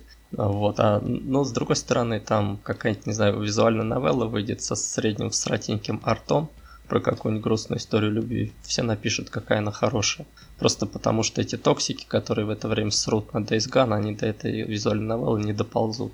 Поэтому многие игры, они не получают отрицательных рецензий, потому что, ну, как бы аудитория у них такая весьма маленькая. У РТС, да. видимо, она большая. Слушайте, ну да, в конечном да, да. счете, а... тот же самый Days Gone, когда вышел на компы, он же нормально продался, несмотря на весь хейт. Да, и, и как бы, ну, разошелся тиражом. Есть мнение, что, ну, условно, с РТС-ками проблема не в том, что токсичные хейтеры что-то там написали, а в том, что реально очень сложно сделать РТС-ку, которая была бы, типа, массово популярна. Потому что, условно, если мы берем хардкорщиков каких-то, да, людей, которые давно там полупрофессионально там, или профессионально играют в РТС, то им зачастую нужен StarCraft. StarCraft или там третий Warcraft. Ну, в зависимости от того, какой менеджмент им больше нравится, юнитов или героев. да. Если мы пытаемся оказуалить, ну, как бы РТС, да, потому что ну, РТС это объективно очень сложная а, сложный игровой процесс с мультитаскингом и там менеджмент ресурсов, менеджмент базы, менеджмент юнитов, вот, и там элементы мобы в зависимости от концепта, да. Вот, если мы пытаемся ее казуалить, то как бы хардкорщики моментально отваливаются и начинают говорить, что типа полная шляпа, типа не как в Старкрафте, да, слишком легко, вот. А ребята, которые там условно до этого играли какие-то выживалки, battle royale и, еще что-то, им все равно еще дофига сложно. Вот. Это как бы первая проблема. Ну, тяжело попасть в аудиторию эту. А целиться в хардкорщиков условно, ну, условно невыгодно, потому что их там полторы калеки с чем-то, на них особо ну, не заработаешь. Вот. вот я не соглашусь с таким э, доводом, потому что эти самые хардкорщики, они как раз вот так себя вели лет э, 5 10 назад, когда выходил там StarCraft 2, который тоже смешивали в свое время э, с непонятными субстанциями, когда вот Dawn of War 2, 3 выходил. Сейчас этим людям за тридцатник, у них нет времени хардкорить. Молодежь, Слушай, которая ну... вот... Подожди, есть же новое поколение геймеров, тот, тот, тот же самый StarCraft, он же все равно играется. Да. Если да, но, ты э... посмотришь чемпионаты, там есть и молодые ребята, которые катают это, ну, которым не за 30. Но ну, как бы, еще раз, суть же, ну, не в возрасте, и, да, суть просто в том, что есть, ну, реально хардкорные геймеры. Ну, то есть это, знаешь, как типа с Dark Souls и там, не знаю, каким-нибудь а, там слэшером, типа там Dark Sides, да. То есть, условно, чуваки, которые играют в Dark Sides, они вряд ли пойдут играть в Dark Souls, потому что это попа боль. А чуваки, которые играют в Dark Souls, им будет ну, не особо интересно закликивать э, мобов э, в Dark Side, где ты просто одной кнопкой проходишь всю игру, главное почаще нажимать и чтобы пальчик не устал. Вот. И как бы ну, нужно понимать аудиторию. Ты попадаешь либо в первых, либо во вторых. Там заслуга э, ребят, которые сделали Dark Souls, в том, что они не побоялись попасть в хардкорную аудиторию, да, потому что ну, до этого хардкорных игр было не так много, а сейчас у нас там Ниох э, и там, ну, прям еще миллион как бы различных э, клонов Dark Souls, миллион там адаптации Dark Souls, там другие типы игр, типа там шутеров, еще что-то, да, потому что условно Dark Souls показал, что типа, ребят, смотрите, есть хардкорные геймеры, которым, ну, которых ты можешь, короче, сложностью втаптывать в землю, им это понравится. А вот. я вот не согласен, что это извини, что я тебя перебил, не согласен э, с терминологией хардкорный геймер. Потому что хардкорными геймерами на самом деле называют еще людей, которые играют в какой-нибудь Last of Us, э, Days, Done, э, Days Gone э, и прочее кинцо за 8К. Почему? То есть, ну, потому что ты посмотри, о чем говорят. То есть, если говорят про хардкорные геймеры, они в основном это ребята на в каких-то плойках играют вот в такие э, кинчики. Потому что ну, по слушай, факту... это, это довольно странное определение хардкорного геймера, потому что, ну, я, я не знаю просто... А о чем они говорят? Вот От, откуда посмотри... это берется, но для меня есть четкое понимание, что зачастую хардкорный геймер это либо профи, ну, то есть там условно какой-нибудь профессиональный игрок в Apex, который просто задрачивает свой АИМ, 24 на 7 для того, чтобы в какой-то момент там выиграть их там чемпионат, да. Либо это ребята, которые, ну, прям любят вызов в игре. Им нужны игры типа там StarCraft, Dark Souls, либо еще где-то, где уровень, ну, планка вхождения и уровень сложности, она очень высокая, и как бы, ну, люб... ну и, и игра бросает э, вызов твоим скиллам. А вот тут, кстати, я как раз хочу отметить маленький момент. Дело в том, что, по моим ощущениям, опять же, э, хардкор, что такое хардкорные геймеры? Это человек, который оппозитный казуальным геймерам. Казуальный геймер — это человек, который заходит в игру на 15-20 минут, побегать чуть-чуть, не сильно в нем не разбирается, ему не интересно как бы э, глубина там лор и прочее, он просто хочет чуть-чуть там э, подавить э, конфетки в Candy Crush и выйти. То есть какой человек может быть оппозитный, то есть который в первую очередь тратит много времени на игру. И вот тут самый интересный момент, на самом деле, ни Dark Souls, ни как бы э, какие-нибудь Battle Brothers, э, ни э, супер хардкорные что там еще есть такое прям потенциально хардкорное. Они, короче, не требуют, на самом деле, безумное количество времени. Это все игры сессионки, по своей сути. То есть ты можешь спокойно, вот э, в тоже Battle Brothers на Iron Man, вот я играю на Battle Brothers на Iron Man, это кайф, это просто потрясающее ощущение. Я могу спокойно сесть и э, поиграть полчаса и выйти, и пойти дальше. То есть, по сути дела, в такие... Я, я казуальщик сейчас по сути дела. Я играю, захожу в игры на полчаса, там, полчаса в день где-нибудь так побегать, ну или так с утра встал пораньше, когда все спят, еще побегал э, подольше. Но именно вот в казуальном режиме побегал, поковырялся, потом пошел дальше. А хардкорная аудитория обычно, опять же, что как себя люди позиционируют в интернете. Это обычно те люди, которые прям часами, как мы раньше, когда там студенческие времена, зарубливали в игры. То есть сели и так 5 часов.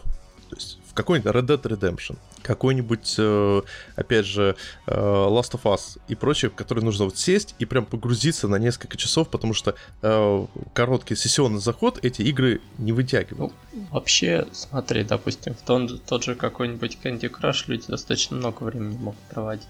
Ну, все-таки определение по времени, мне кажется, оно, ну, условно говоря, конечно, мы можем любое определение давать любому явлению, вот, но не совсем верное. Скорее, это, а, ну, кстати... судя по Википедии, это все-таки люди, которым важна соревновательность, либо какой-то вызов в игре. Ну вот в таком случае, на самом деле, можно, э, опять же, возвращаясь к вопросу об РТС и прочих э, э, челленджей, нужно понимать, что, мне кажется, сейчас наблюдается интересная ситуация.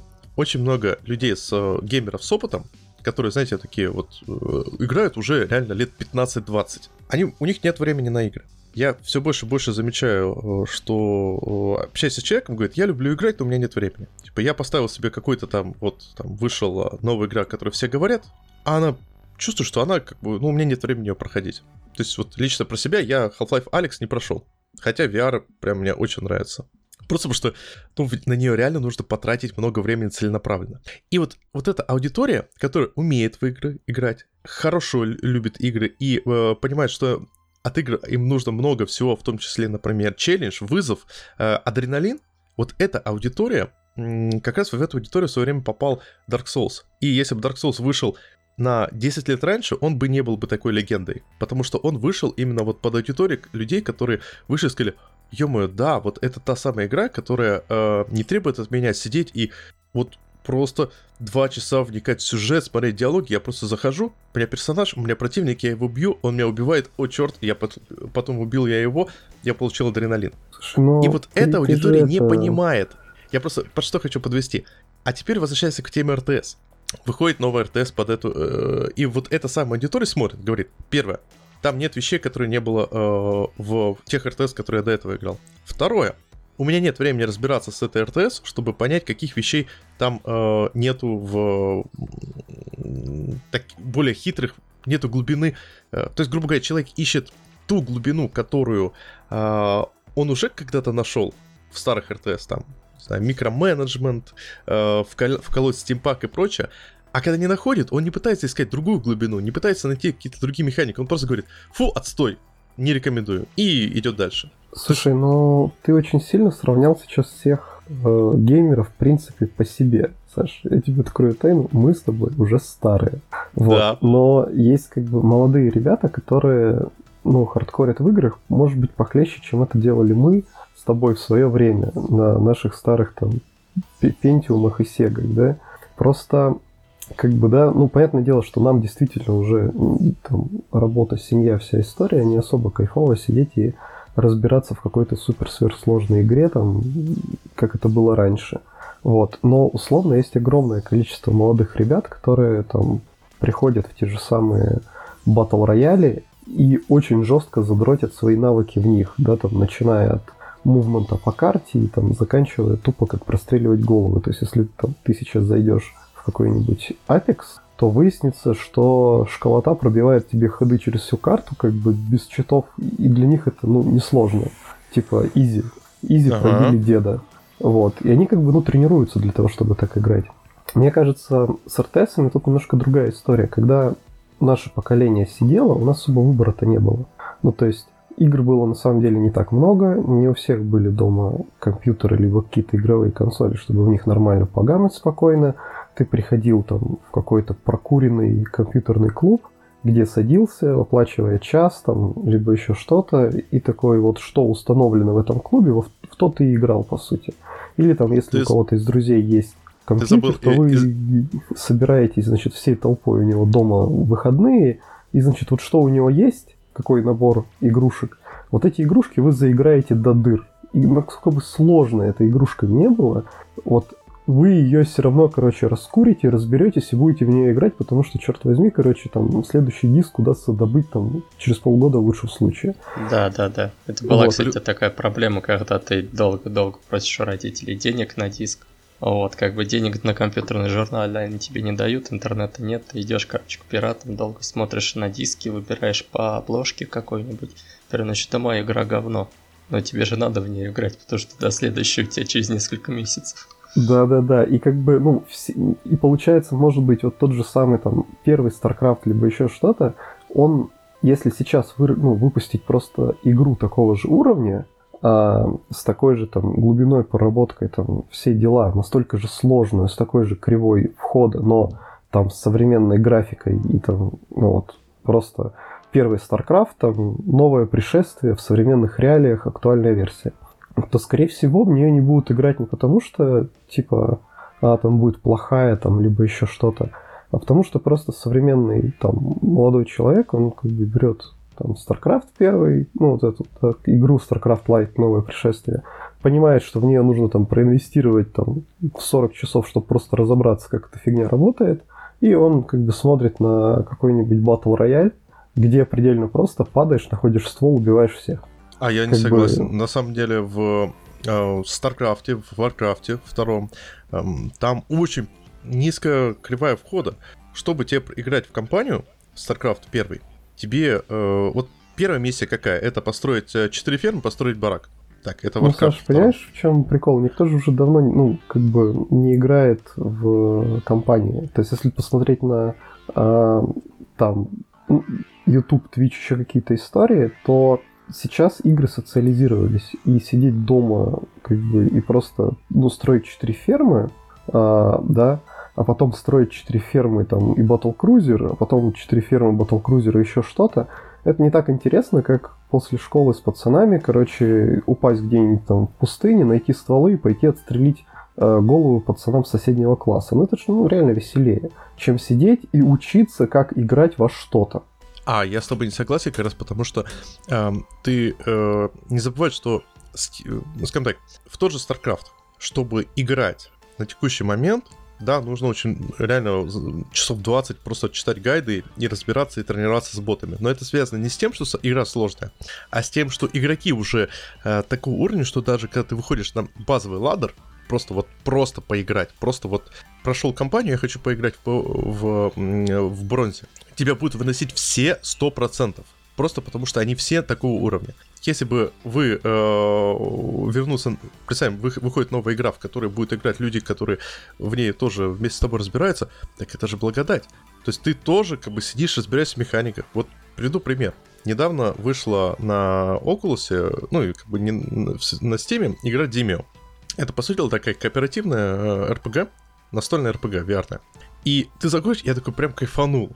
Ты приходишь, и ты вместе с окружающими людьми пытаешься разобраться в механиках. То есть вы обсуждаете, что, о, ничего себе, тут есть такой скилл. Тебе никто не кричит, слышь, Дубяр, куда ты полез своим э, лучником, тебя ж убьют, козел, мудак э, и прочее. Нет, все такие, да, чувак, слушай, тебя сейчас там выбьют, давай я тебя там хильну и прочее. Э, люди вместе разбираются в этих механиках. Но как только в игре начинается вот определенный вес, у нее начинается популярность, тут же начинаются люди приходят и говорят, ну что за нуб к нам пришел, мешает нам играть. Или вот ты выходишь, ты вроде пытаешься найти э, соперника себе по скиллу, а нету, потому что все уже неплохо задрочили всю игру. Слушай, ну если брать в пример тот же самый StarCraft, то а, кампания там вообще не помогает играть на ладере. Даже, что, даже условно, мешает. Да, потому что в кампании, во-первых, там другой баланс совершенно. А, там есть как ну, отличаются юниты между ладерной версией и кампанией. Вот. И условно, как бы, ну, StarCraft это игра тайминга во многом. То есть тебе нужно быстро ну, сделать билд для того, чтобы там, в нужный момент из преимущества пробить. Вот. И как бы зачастую ты можешь, ну, типа, вообще особо не разбираться в игре, если ты хочешь выигрывать ладер, да. То есть ты просто берешь там какую-то расу и просто... Протосов?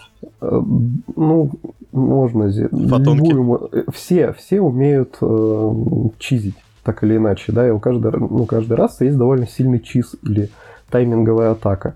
А, пога- погоди-ка, берешь... давай проще. На текущий момент это протос, батарейки, э, грелки.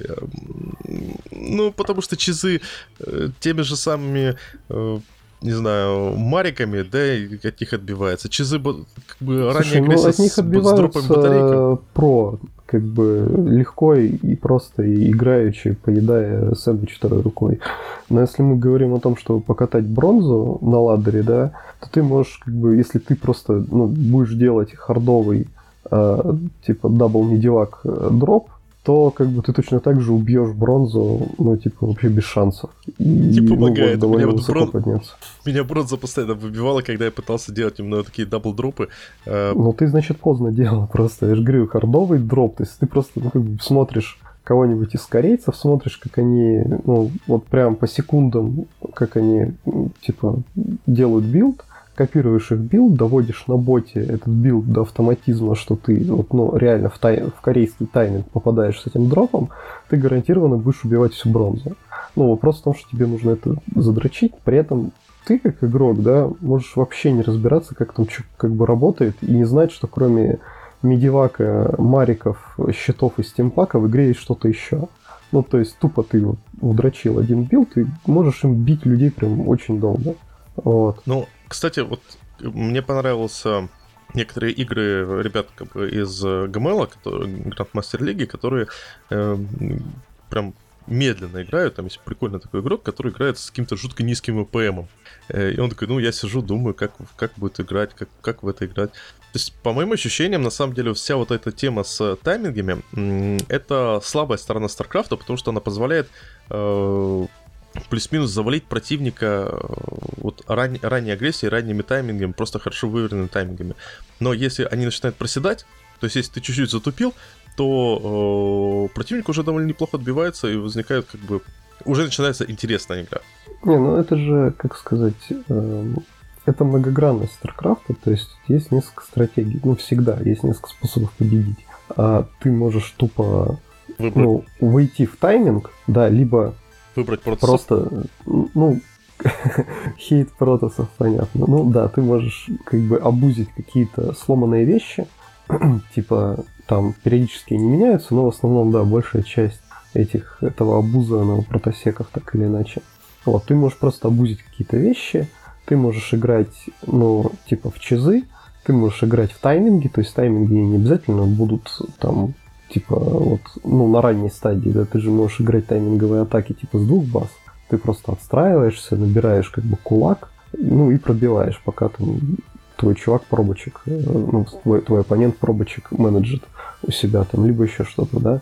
И либо ты можешь просто терпеть. Да, есть как бы терпильная версия, в которую там, ну, особенно удобно играть за зерга, когда ты просто сжираешь полбазы, тебя там дропают, тебя харасят, ты просто отбиваешься, восстанавливаешь как бы дронов, копишь ресурсы, копишь базы, а потом просто в 3-4 волны до заказов, ну, как бы смываешь противника с карты. Вот. Или берешь ну, протусов э, и воздухом.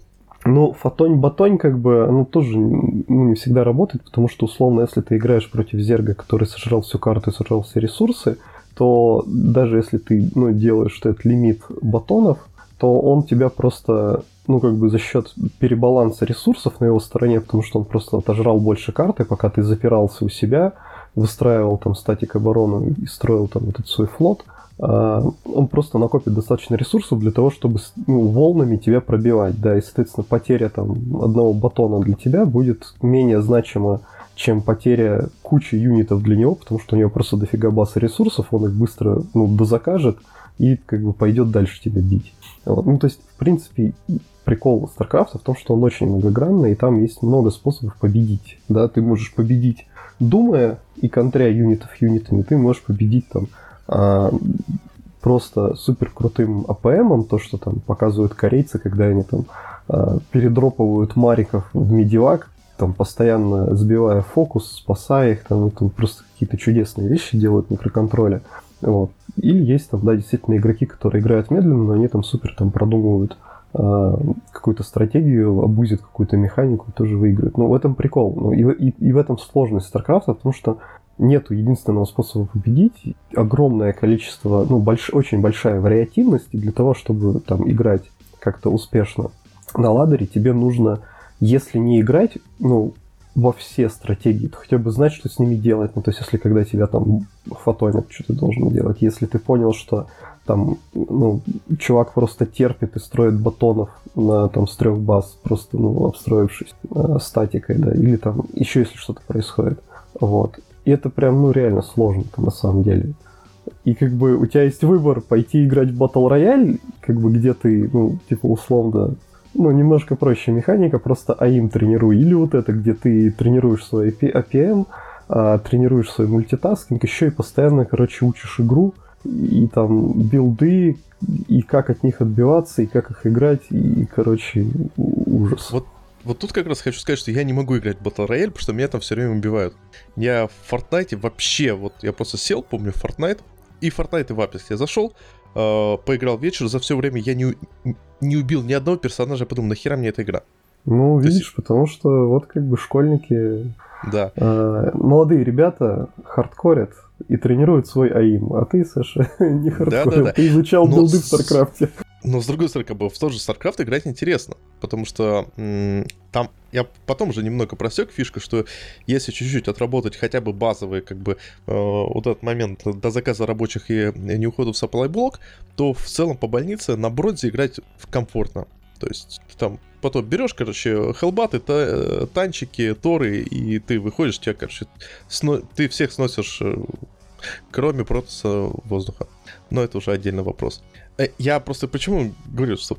Но почему в таком случае эти самые люди, они все равно смешивают с дерьмом э, стратегии, которые выходят, в которых нету всего вот этого адского 20-летнего, э, 20-летней эволюции стратег... стратегических э, билдов? Да потому что люди нашего возраста уже не пишут комменты. Пишут, как раз чаще всего пишут люди нашего возраста. Школьник, там посмотри э, профиль, проф, профайлы Стима, которые пишут именно на РТС негативные комменты.